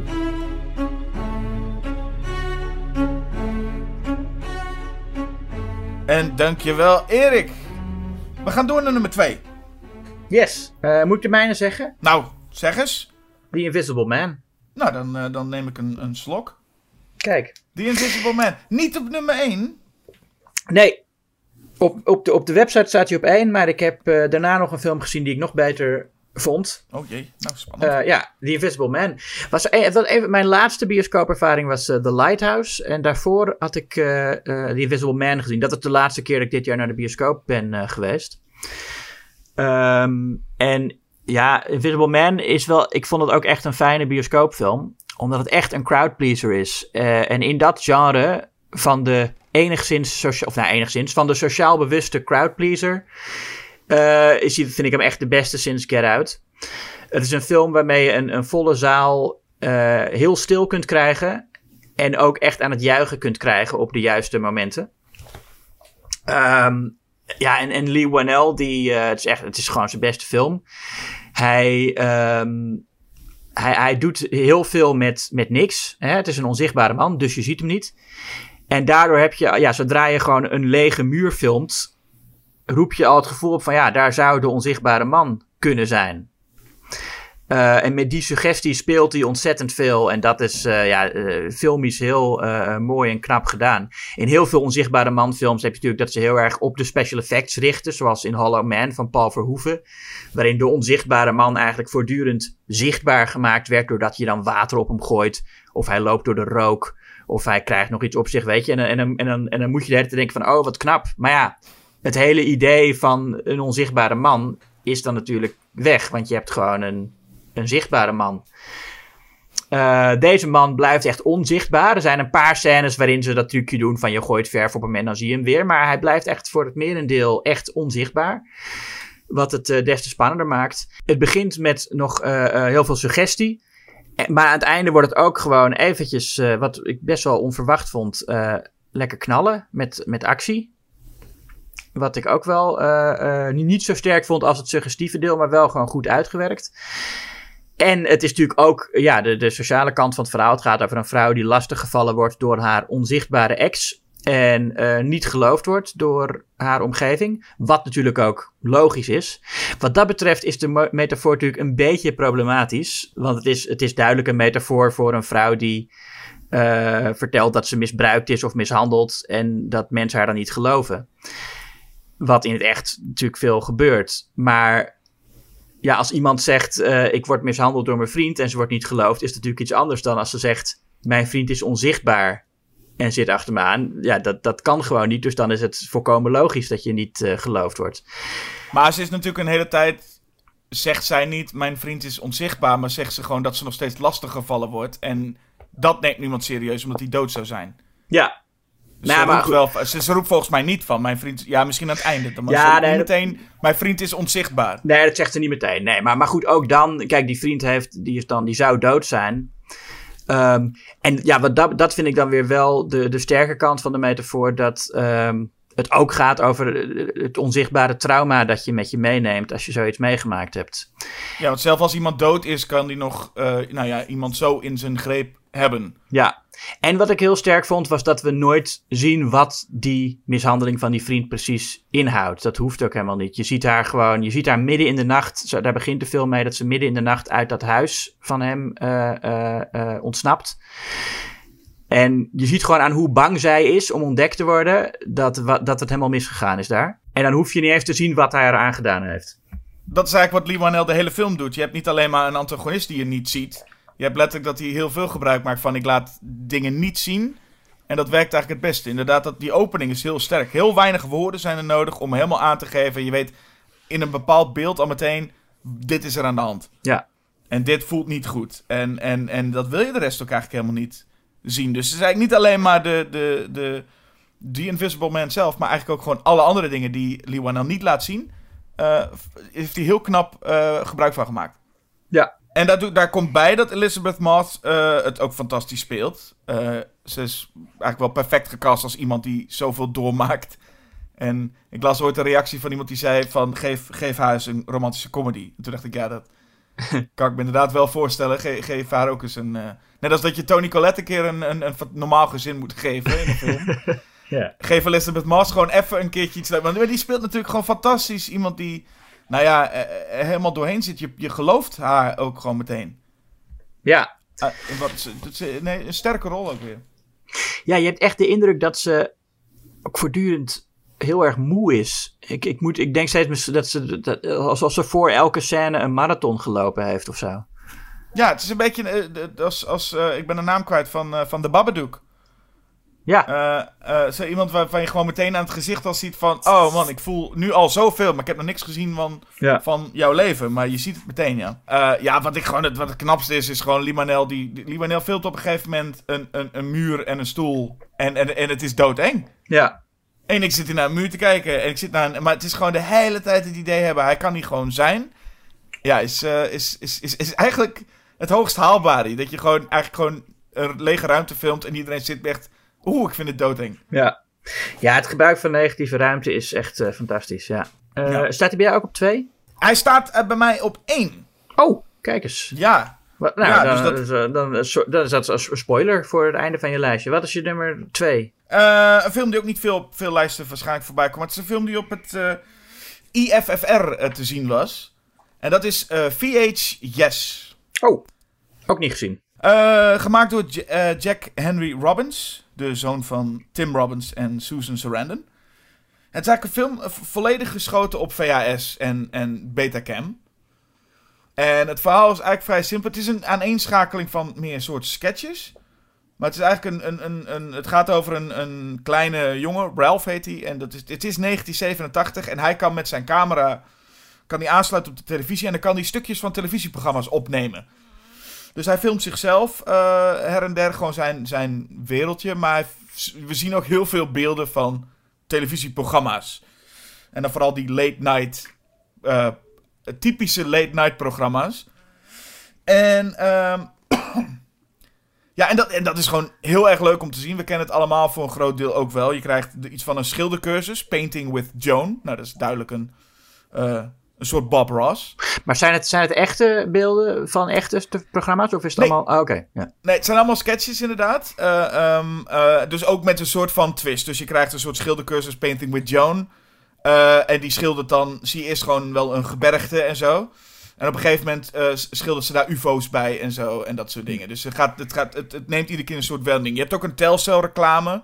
Die steeds terugkomt met een stel. Maar dat stel is dan een soort van ex, dus die zijn ex-geliefden, dus die zitten de hele tijd ook te kibbelen ondertussen. Je hebt een true crime-achtig uh, iets over een, een, een sorority house, dus waar er iets is gebeurd. En dan ook op, op die, in die stijl. Je krijgt van die hele uh, lekker foute films, zoals de film Sexy Swedish Illegal Aliens from Space. Hm. Daar krijg je dan fragmenten van te zien. Mijn favoriet is een, een, een reeks clipjes tussen kunst en kitsch met... Mark Proksch. Of Proksch, ik weet niet hoe zijn achternaam uitspreekt. Maar een van de leukste acteurs die er voor, wat mij betreft nu rondloopt. Zit ook in uh, het tweede seizoen, ook het eerste, maar nu ook dit jaar het tweede seizoen What We Do in the Shadows. Ehm, en is een acteur die ik echt gewoon iedere keer als ik hem alleen al zie, vind ik het, mo- moet, je, moet, je, moet ik lachen. Het is een, een, een enorm komische, eh geweldig komische acteur. Hm. En zit hier dus in tussen kunst en kitsch eh, eh, stukjes. En om even een voorbeeld te geven, hij zit op een gegeven moment gewoon met een soort van bakje. En dan begint die, die vrouw uit te leggen dat dat bakje echt voor gruwelijke daden was gebeurd. Dat daar, eh, eh, nou ja, eh, daar werden hoofden in bewaard vroeger. En dan vertelt hij over afgrijzelijke martelmanieren. En dat in dat bakje, en je ziet nog een beetje het bloed. En dan kijkt hij nog een keer goed en dan zegt hij... Oh, oh nee, wacht. Nee, nee, nee. Het is toch het is gewoon een bakje. en dat zijn momenten. En de, ja, er zit goed, de film zit er vol mee. Het voelt gewoon een beetje als een aaneenschakeling sketches. Dat je gewoon een beetje van op eh, een Adult Swim zou tegenkomen. Beetje Tim en Eric, Awesome Show. Allemaal van dat soort clipjes. Maar toch voelt het wel als een film. En dat komt ook door de verhaallijn van de kleine Ralph die, eh, eh, die er door, doorheen zit. Er zit op een gegeven moment wat, wat ook een soort van found footage horror-achtige elementjes zitten erin. Het is maar 70 minuten, wat ook heel fijn is. Maar wat mij betreft had het ook gewoon nog, wel- nog wel 70 minuten langer mogen zijn hoor. Hm. Ehm, maar ik heb er ongelooflijk van genoten. En ik heb echt op een paar momenten echt hard opgelachen. Eh, en en, en ik eigenlijk gewoon de hele film met een grote glimlach gekeken. Dit was echt gewoon zoiets waarvan ik dacht... Dit is echt heerlijke comfortfood. Als je hier gewoon naar kan kijken. Ik kan het eigenlijk gewoon de hele dag opzetten, dit. Dit is... eh, ja, het was heel fijn. Dus Ja. ik was heel blij om deze te zien. Dan ga, dan ga ik. Je hebt, je hebt me lekker gemaakt, Jasper. Ik ga hem ook kijken. Ja, ik denk dat er zeker heel veel momenten zijn waar jij echt wel van kan Misschien moet, ik, genieten. misschien moet ik dan straks nog een keer mijn, mijn eindlijst aanpassen. Nou ja, Dat horen we volgend jaar wel. Eh, wat, eh, ja, eh, wat onze nummer 1 is, dat ga je zo dadelijk horen. Want we gaan eerst even luisteren naar Tim en Basje, toch? Ja, die gaan nu eventjes bij elkaar zitten en bespreken hun top 5. En dan komen wij straks terug met nummer 1, waarvan je de 1 al weet, maar goed. Maakt niet uit. Hier eh, zijn Tim en Basje. Doeg. Nou, daar zijn we weer. Daar zijn we Eh, weer. En we wil zeggen eh, Basje. En, En Tim. want een jaar geleden zaten we ook hier ook de eindejaars special te doen. Ja, en hebben we eigenlijk altijd iets heel bijzonders en heel leuks. Namelijk een drankspelletje. Ja, Ja, maar ja, het is gewoon, het- alles is anders. Dus ook het drank- drankspel eh, doen we maar niet dit jaar, toch? gesneuveld, ja. Ja, ik Ja. heb water. Ik heb wel een biertje. Tim heeft een biertje. Ja. En dan gaan we toch even gewoon eh, onze top 5 doornemen. En wel op dezelfde manier zoals we dat normaal doen, namelijk om de beurt. Ehm, en dan begint Tim met nummer 5. Yes, nummer 5. Een raar jaar 2020. Ik heb erg veel moeite moeten doen om goede films te vinden. Ja. Maar ik heb wel, zeker de afgelopen week, veel bijgekeken. Daar was deze niet één van. Dat zag ik zo halverwege het jaar. En was ongetwijfeld de raarste film die ik heb gezien. Ook was er ook een andere hele Oké, vreemde. nu ben ik benieuwd.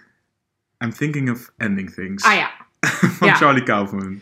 Ja, een hele rare film eh, over een jongen die zijn vriendin meeneemt naar zijn eh, ouderlijk huis. En vervolgens in een hele bizarre nacht verwikkeld raakt. Nou, ik kan er eigenlijk niet zo heel veel over zeggen, want anders eh, spoil, spoil je iets. iets. Heb jij die ook gezien? nou, dit is nou echt zo'n film die ik op groot doek had willen zien. En ik heb hem wel gekeken natuurlijk op Netflix. Ik viel elke keer in slaap. Ik ben gewoon niet voorbij het moment dat ze aankomen bij het huis gekomen. En dan elke keer moest ik weer terugspoelen en dan weer opnieuw beginnen. Dus ik wil nog wel, maar ik, ik, ja, dit is zo'n film, daar heb ik de focus van een bioscoopzaal voor nodig. Anders dan ja, Ik- val ik in slaap, letterlijk. Ik heb het ook, ik vond het een beetje vervelend terwijl ik er naar keek ook. Zo op, op sommige momenten. Maar daarna dacht ik, dacht ik ook van, al zou die nu in de bioscoop gaan draaien, dan zou ik er nu nog een keer heen gaan. Zo, ja, zo bijzonder was die film wel. En daar bleef ik een paar dagen nog wel bij me nazingen. Mhm. En ja, toch, een, toch wel indruk op me gemaakt. Maar hij staat wel ook op nummer 5, omdat het een beetje altijd, de nummer 5 ik altijd een beetje de plek van Ja, heel goed eh, geprobeerd. ja. troostprijs. De troostprijs. Dus dat was bij deze zeker zo. Wat is jouw nummer 5? Nou, ik heb, en dat doe ik volgens mij elk jaar. Misschien vertel ik dit verhaal ook elk jaar, maar dat vergeet ik dan zelf weer. Ik probeer altijd na te denken over de samenhang in mijn top 5. En dan probeer ik ook na te denken van wat verwacht ik van een genrefilm. Of van wat we dan een schokkend nieuwsfilm noemen. En dat is dan toch elke keer dat je een soort sensatie beleeft als je een film bekijkt. Dus eh, je wordt helemaal meegenomen in entertainment. Of eh, je, je wordt bang gemaakt, je schrikt, je moet lachen, dat soort dingen. Ehm, dus dat is een ander soort eh, kader dan eh, dat het een bepaald genre is. Of dat er iets in gebeurt wat eigenlijk niet kan. Maar, dat gezegd hebbende, ehm, op nummer 5 wilde ik dan toch een film zetten die, eh, die dat niet per se doet. Namelijk meer een arthouse-achtige film, die dan toch schokkend nieuws genoeg is. En toen twijfelde ik tussen twee films, namelijk Atlantique van Mati Diop. Een Franse film die speelt in Senegal. En Bacurau, van eh, de Braziliaanse film van dat duo. Nou, ik ga niet eens proberen dat het uit te ingewikkelde, ja. eh, nou, dat, dat duo dat, dat eerder een hele mooie film maakte, die helemaal niet schokkend nieuwsachtig was. Ehm, maar die vond ik dus allebei in aanmerking komen voor die vijfde plaats. Ehm, en ik twijfelde en ik vond eigenlijk Bacurau he- te gek toen ik hem keek. En Atlantiek vond ik een beetje moeilijk. Maar uiteindelijk kies ik toch voor Atlantiek. Oh, dat is juist de film die ik niet heb gezien van de twee. Oh ja, Waarom? omdat ik het toch het type film meer waardeer. Het is heel dromerig, het is heel romantisch ook. Het, het is een liefdesgeschiedenis terwijl de doden opstaan eigenlijk. Het is ook een politieke aanklacht. Maar het is heel sfeervol, het ziet er heel mooi uit. En Bacurau is dan wat harder en wat... Ja, er zitten hele toffe scènes in. Maar die film was toch zo weggezakt... dat, dat ik eigenlijk eh, nu zo aan het einde van het jaar... betere herinneringen heb aan Atlantiek dan aan Bacurau. Ja. Dus ehm, dat was mijn afweging. Dus uiteindelijk wordt het Atlantiek met een special mention voor Bacurau. Nice. Ik vond Bacurau inderdaad ook best wel eh, best indrukwekkend. Hij heeft niet mijn top 5 gehaald. Nee, Het zat ook een beetje een, een, een flauw twistje in, vond ik persoonlijk. Maar Ja. ik vond het wel... eh, ja, er zaten hele toffe scènes ja, het in. zat een hele tof Met dat oudere echtpaar in dat... Ja, je kan niks spoilen, Ja. spoilen maar dat is wel echt een eh, hele sterke scène. Ja, ja, ja, klopt. Oké, ik heb ehm, op mijn nummer 4 heb ik een eh, twee eigenlijk. Dus een, een film plus een special mention. Dat ze een beetje dezelfde entertainment value hebben. Er waren Ja. denk ik maar twee films dit jaar die die entertainment value konden halen. Ehm, en een van die films was de film die ik zag voordat we in lockdown gingen. In Ah. de bioscoop. En dat was The Invisible Man. Oh ja, Ja, dat was echt zo de laatste film die ik zag. Ja. Ik kreeg een enorme ruzie in de bioscoop met twee jongens naast me. Dat was een hele onprettige filmervaring. oh. Na vijf minuten, dus het was een hele akelige sfeer. Maar ja, wel een, ehm, een goede B-film. ja. Een echt een sterke B-film. Maar toch heeft hij dan niet mijn nummer 4 gehaald. Omdat ik de andere entertainment film net iets meer entertaining vond. En dat is? En dat is Freaky van dat dacht Christopher ik al Landon. wel. Ja, ja. Eh, ja, meisje wordt aangevallen door seriemoordenaar met een speciale dolk, waardoor ze ineens van lichaam verwisselen. We kennen het allemaal van Freaky Friday. ja, en al die body swap En al die films body uit de jaren films. 90 en 80. Precies. Alleen dit is natuurlijk gewoon, ja, het is en in een nieuw jas gestoken. Het is ook wel een beetje Christopher Landon's stijl. Happy Death Day, wat basically Groundhog Day is, Mhm. maar maar dan in horrorversie. Dat heeft hij gewoon nu weer heel goed gedaan. En ik heb ontzettend genoten van de personages. Het is gewoon high school en Ja. scream campy. Maar wel, ja, dat, daar hou ik wel erg van. Ja. Dus ehm, erg, erg leuk. Freaky. Als je hem nog niet hebt gezien, zeker gaan checken. Want het is denk ik de gezelligste film die je kan zien dit jaar. Ja. Op horrorgebied. Ik heb op nummer 4 ook weer een soort van, eh, nou gewoon een, een nummer 4 en een special mention. Ook weer omdat het vergelijkbare films waren. Namelijk allebei eigenlijk geen geslaagde films. Eigenlijk niet helemaal gelukt. Maar wel dat ik denk, ja, ik werd toch entertained over het, over het algemeen genomen. En over het geheel genomen. En ik wil toch dat er meer van dat soort films gemaakt worden. En het liefst beter. Maar dan ook als ze minder goed zijn, ga ik er graag naartoe. Nou, ja, dat is namelijk eh Tenet Hm. van Nolan. Oh, wauw. En Birds of Prey eh, van Cathy Yan. Dus dat, of Yan, ik weet niet eh, hoe je het moet De uitspreken. Harley Quinn. De Harley Quinn film. En nou, eigenlijk hele verschillende films, want Birds of Prey is totaal pretentieloos eigenlijk. En Tenet heeft net iets te veel pretentie. Ja, dat is wel goed beschreven, ja. Ja, en Tenet is ook ja, op heel veel vlakken heb ik me geërgerd en werkt het niet. En ja, er is gewoon heel veel mis mee. En toch denk ik, ja, ik zou willen dat hij volgend jaar weer zo, dat hij Tenet 2 maakt. Ik ga er weer heen, weet je. Het is toch een film die me meesleept, eh, niet de hele tijd. Ik heb me ook wel verveeld bij sommige stukken.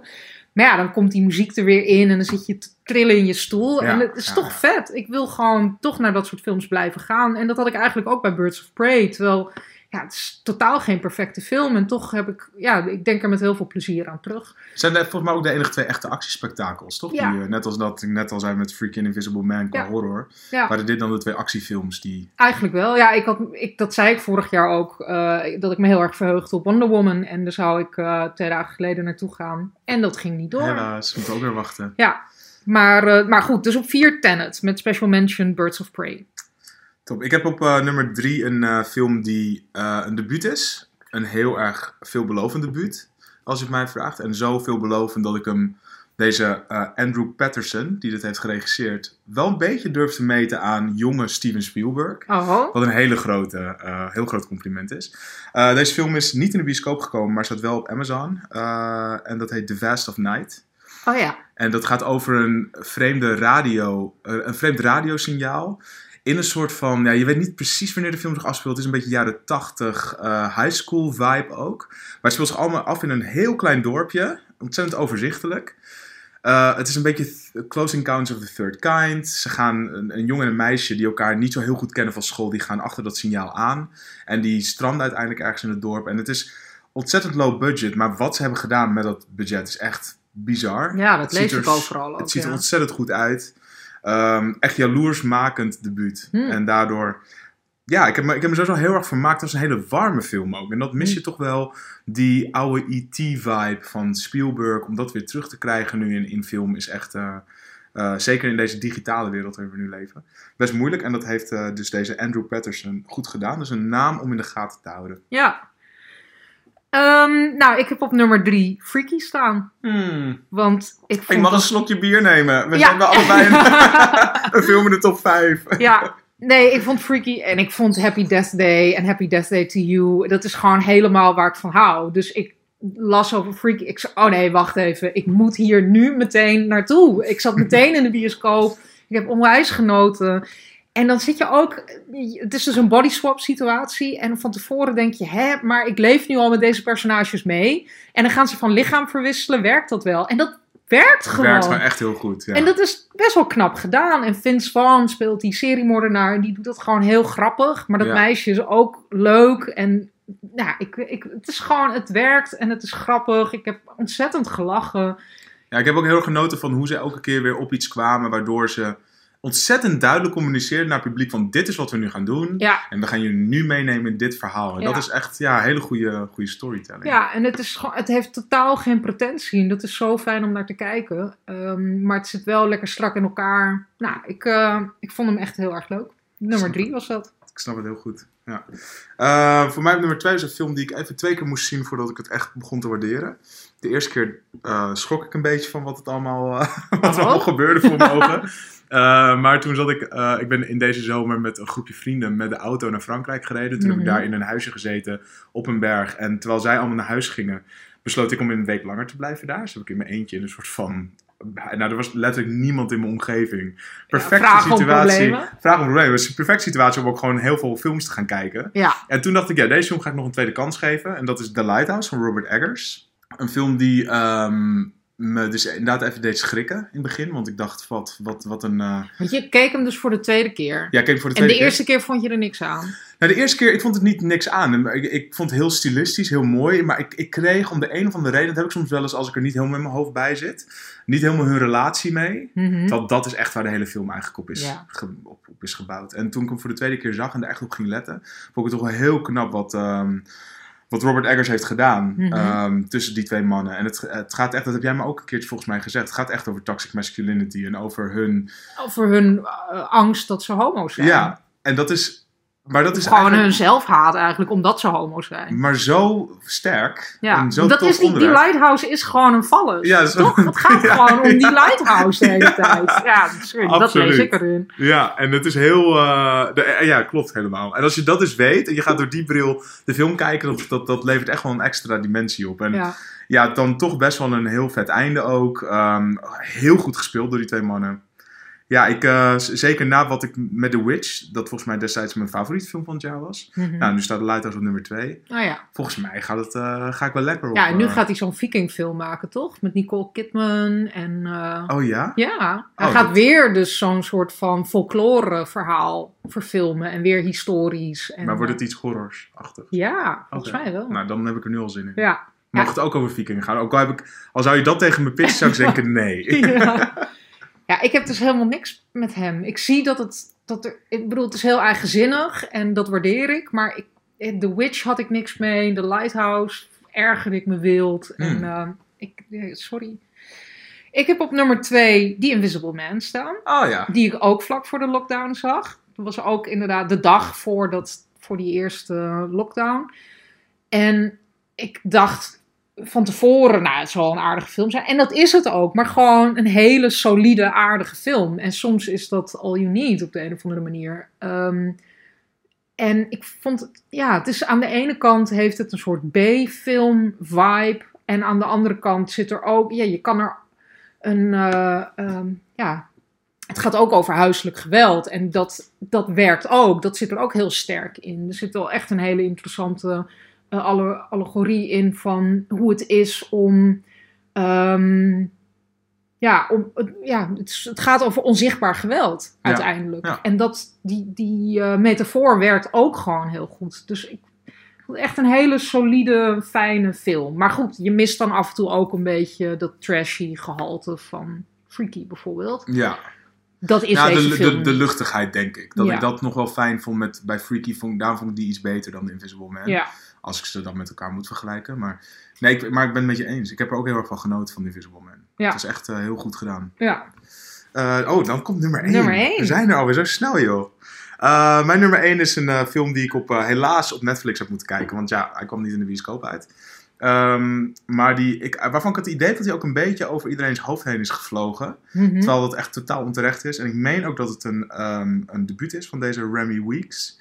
Eh, mijn nummer 1 is His House. Oh ja. Een film over eh, twee vluchtelingen die in, ehm, in Engeland stranden. Daar een huis aangewezen krijgen.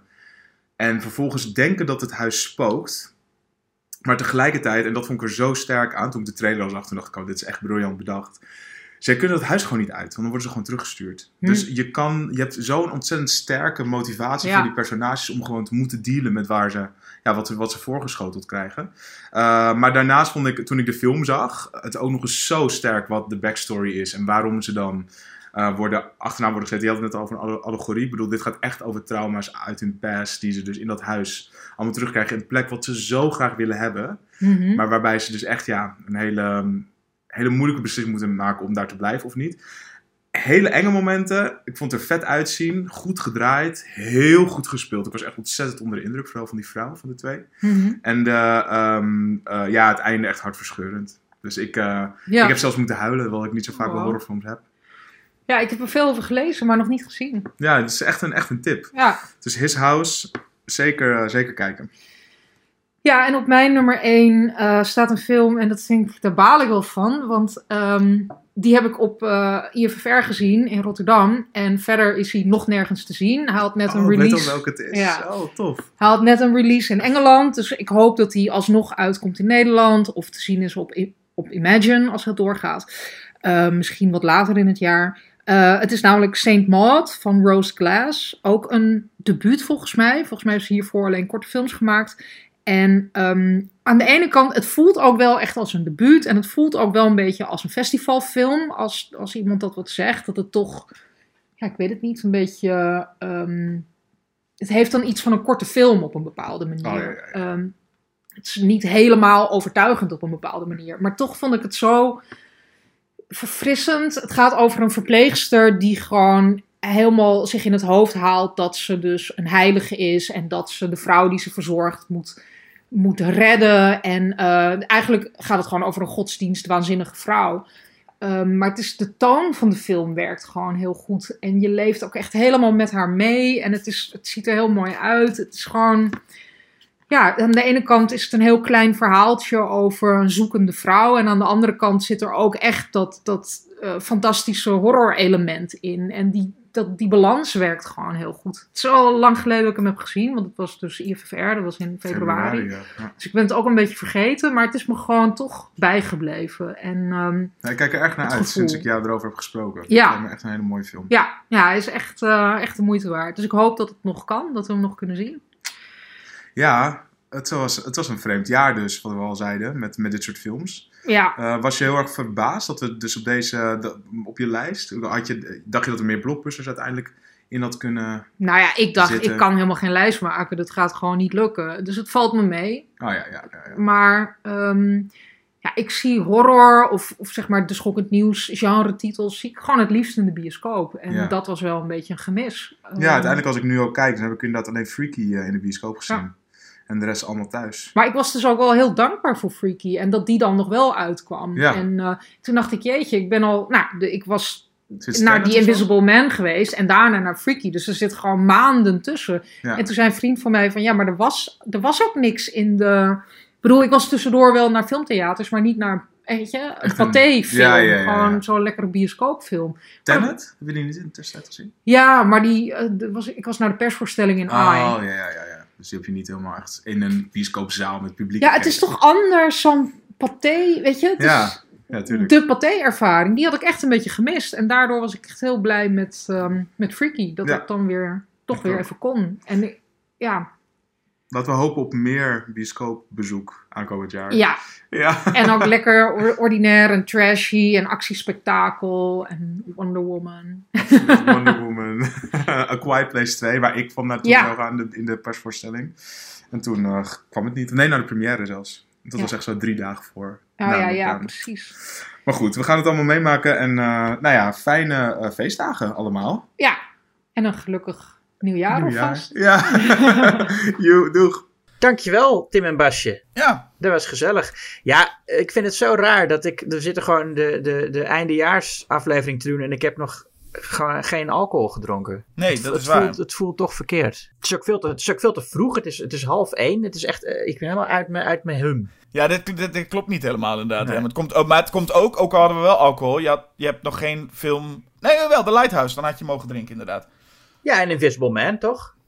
Nou, nu, dus je mag, als jij alcohol had gehad, had Ja. je nu een eh, slok mogen nemen, aangezien ik mijn nummer 1 review inderdaad wel gedaan. Dus eh The Invisible Man dus. Yes. Wat ik gewoon leuk vind aan The Invisible Man, eh, ik had er wat over verteld, maar het is natuurlijk zo dat Invisible Man eigenlijk zo'n film zou, zou worden in het Universal Monster universum. Volgens mij zou Johnny Depp ook de hoofdrol spelen. Ja, En- dat was ooit het plan inderdaad. Ja, en dat de Mummy toen flopte en dat men toen weer dacht van nou, nou nog maar weer nieuwe plannen. Ik weet niet hoeveel opnieuw eh, eh, ze bij Universal eh, de plannen hebben gewijzigd. Ja, ik vond het, ik vond het zo... Nou, het begon ook al een beetje voorzichtig natuurlijk met Dracula Untold. En daarvoor had je The Wolfman met... eh, ehm, hoe, hoe hoe heet je nou? Benicio del Toro? Ja, Benicio del Toro. Wat, wat ik trouwens best een, een aardige film vond. Maar die was, nog, die was echt heel kla- klassiek. eh, eh, Universal Horror wilde die een beetje nadoen. En ja, The Mummy wilde meer een, een actiefilm zijn. Maar ik, vind, ik vond het zo stom dat ze dan... Als, als het geen universum is, dan doen ze het niet blijkbaar. Dus als, als, als mensen niet een film over The Mummy willen zien... dan willen ze ook niet eh, Dracula of, of de Weerwolf nog een keer zien. Nee, maar het voelt ook een beetje, eh, het, het voelt nu ook een beetje gewoon eh, eh, met wat plaatsvangende schaamte of zo. Omdat ze, ze hebben ook zo'n foto de wereld ingeslingerd met hun acteurs. Ja, oh ja. ja. te- bij elkaar geposeerd. En dan denk ik dat.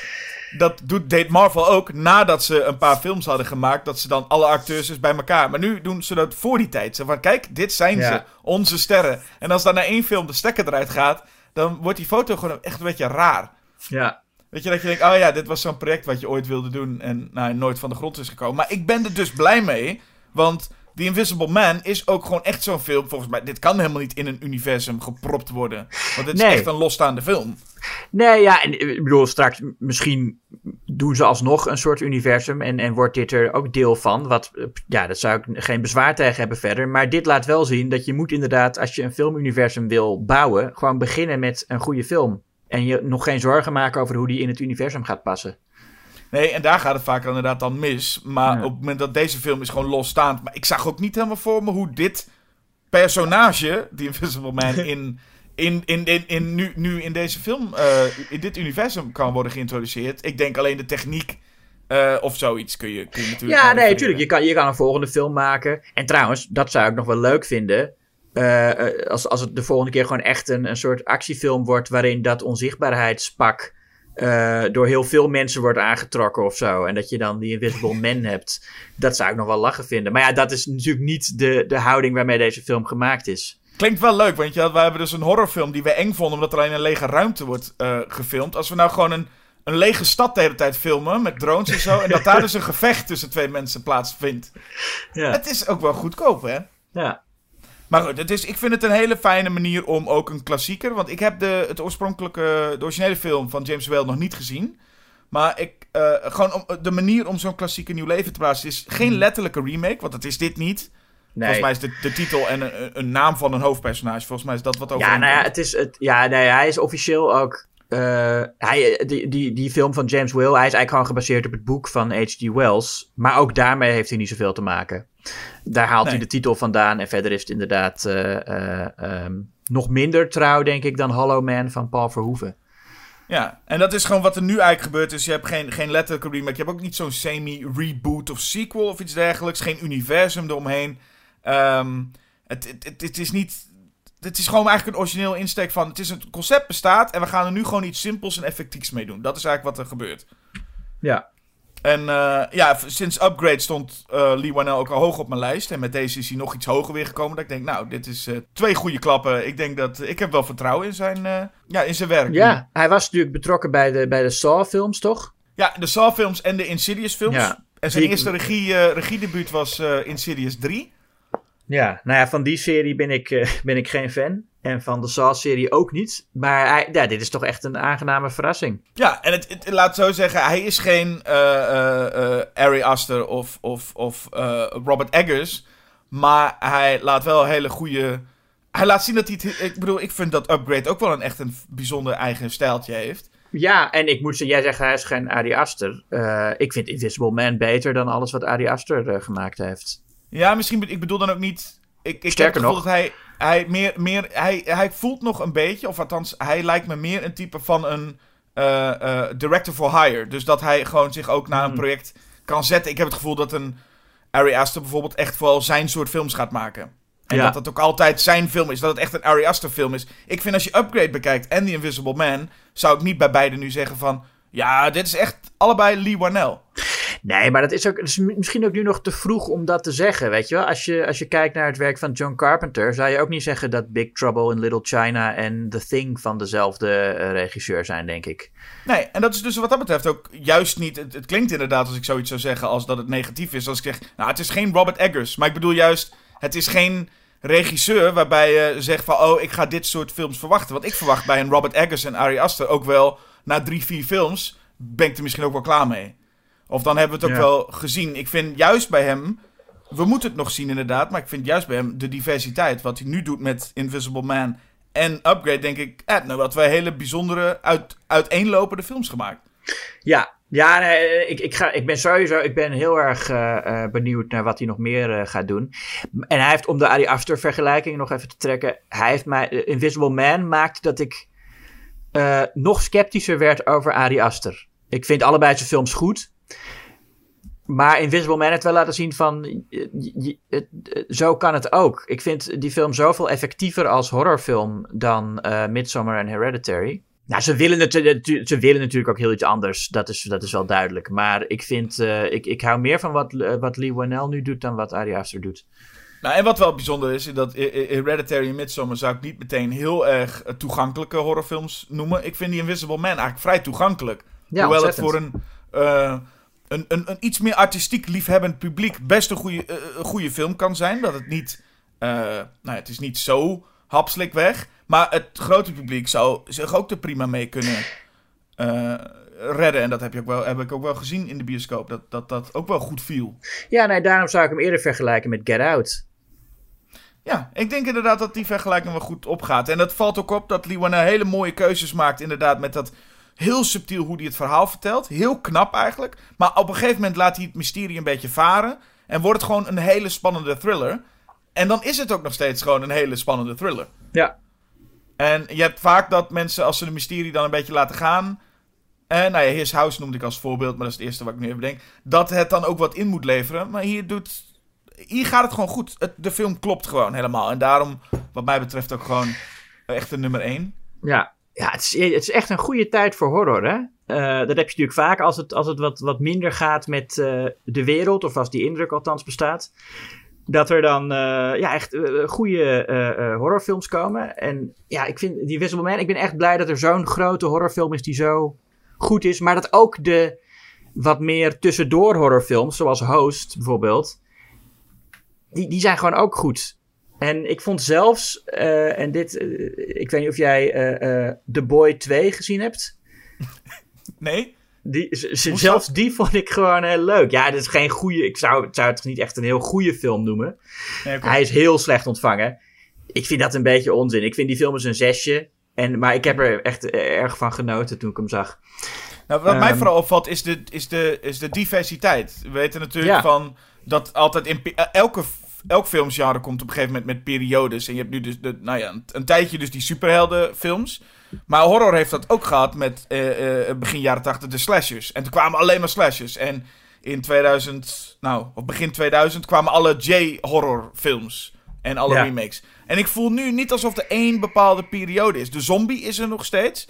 Slasher heeft mm. af en toe terugkomsten. Spookfilms zijn er. Uh, er, zit nu, er is niet één soort film nu waar heel veel van komen. Nou, er is heel veel diversiteit ook. Ja, maar het zijn wel veel sociaal bewuste horrorfilms. En uh, het nadeel daarvan en het gevaar, wat je, en wat je nu ook begint te zien bij een film als Antebellum, dat dat, dat dat allemaal te expliciet wordt en dat ze te veel gaan benoemen waar het over gaat. En wat dat betreft vind ik The Invisible Man een heel mooi voorbeeld van hoe je gewoon echt in de eerste plaats een effectief verhaal aan het vertellen bent. Met heel duidelijk een, een, een, een sociale metafoor erin. Zonder dat je dat voortdurend hoeft te benoemen. Ja. Um, en ja, daarvan zien we, zien we uh, mooie voorbeelden. Maar inderdaad, ja, wat je zegt, ook gewoon echt lekkere crowdpleasers en lekkere artistiekere horrorfilms. Uh, ik denk echt dat we in een gouden tijd leven wat horror betreft. Nou, dat is heel fijn. En je bent heel lyrisch over die Invisible Band. Dus dan ben ik helemaal benieuwd welke film die dan heeft verslagen op jouw toplijst. Ja, ook een sociaal bewuste genrefilm. Bakurau. Dat zegt mij helemaal niks. Echt niet? Jezus, hij heeft, nou ja, ik denk dat jij het wel, uh, wel, nou, wel Jezus, leuk voor, de, de, voor, voor een paar dagen geleden zag jij, had jij hem nog niet gezien? Nee, nee, maar ik had er wel van gehoord. En ik, ik, wilde, hem oh. nog, ik wilde hem de hele tijd inhalen. Oké, hoe had ik ervan moeten horen? Vertel, wat is... Uh... Uh, nou ja, het is een, oké, het is een film. Hij begint, het is een Braziliaanse film. En als, je, en als je ermee begint, dan denk je van, dit is helemaal geen schokkend nieuwsfilm. Het, begint als een, als een sociaal drama over een klein Braziliaans dorpje. En je maakt een beetje kennis met alle mensen in dat dorpje. En dat is een beetje de, eerste half uur. En gebeurt er nog niet zo heel veel schokkend nieuwsigs. Maar dan, en het, ja, het is een beetje zonde om te vertellen. Dus hier komt ja, een, een milde spoiler. Mhm. Ik kan het niet echt over die film hebben zonder het te benoemen. Maar ja, het is een milde spoiler. Uh, op een gegeven moment blijkt dat dorpje gekozen te zijn door een aantal uh, uh, Europese en Amerikaanse toeristen om uit te roeien. Dus dat dorpje dat is eerst afgezonderd van de wereld. En ze hebben ook dat allemaal, ze hebben heel, heel uh, uh, moderne technologie, een beetje science fiction-achtig. Hebben ze dat dorpje van alle, van alle kaarten verwijderd en helemaal afgesloten. En dan gaan ze op de bewoners jagen. Uh, de leider van, van die club is Udo Kier. Ook altijd leuk om, om weer eens te zien. Ja? En nou ja, dan gaan ze een beetje mensen doodschieten. En het begint met, met best wel realistisch en, en, en pijnlijk geweld ook. Maar dan uh, ja, vecht het dorpje terug. En uh, worden de rollen omgedraaid. En uh, wordt het gewoon echt een, fijne, brute, lompe, gewelddadige finale. Um, en het fijne is, het gaat echt over hoe het dorpje samenkomt.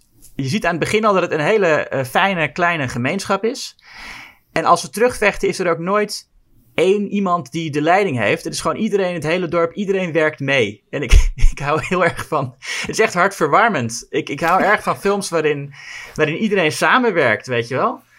eh, ja, eh, eh, eh, dan zie je dat het hele dorpje en al die mensen die je zo een beetje hebt leren kennen. Maar het dorpje is een soort personage. Ja, dat klinkt dan weer een beetje clichématig. Maar het is wel al, al die mensen die, die worden samen echt een gemeenschap. Eh, en wat dan het, ja, het sociaal bewuste element is dat het gaat over kolonisatie en hoe de gemeenschap terugvecht tegen de eh, gewelddadige invloed van de Europeanen.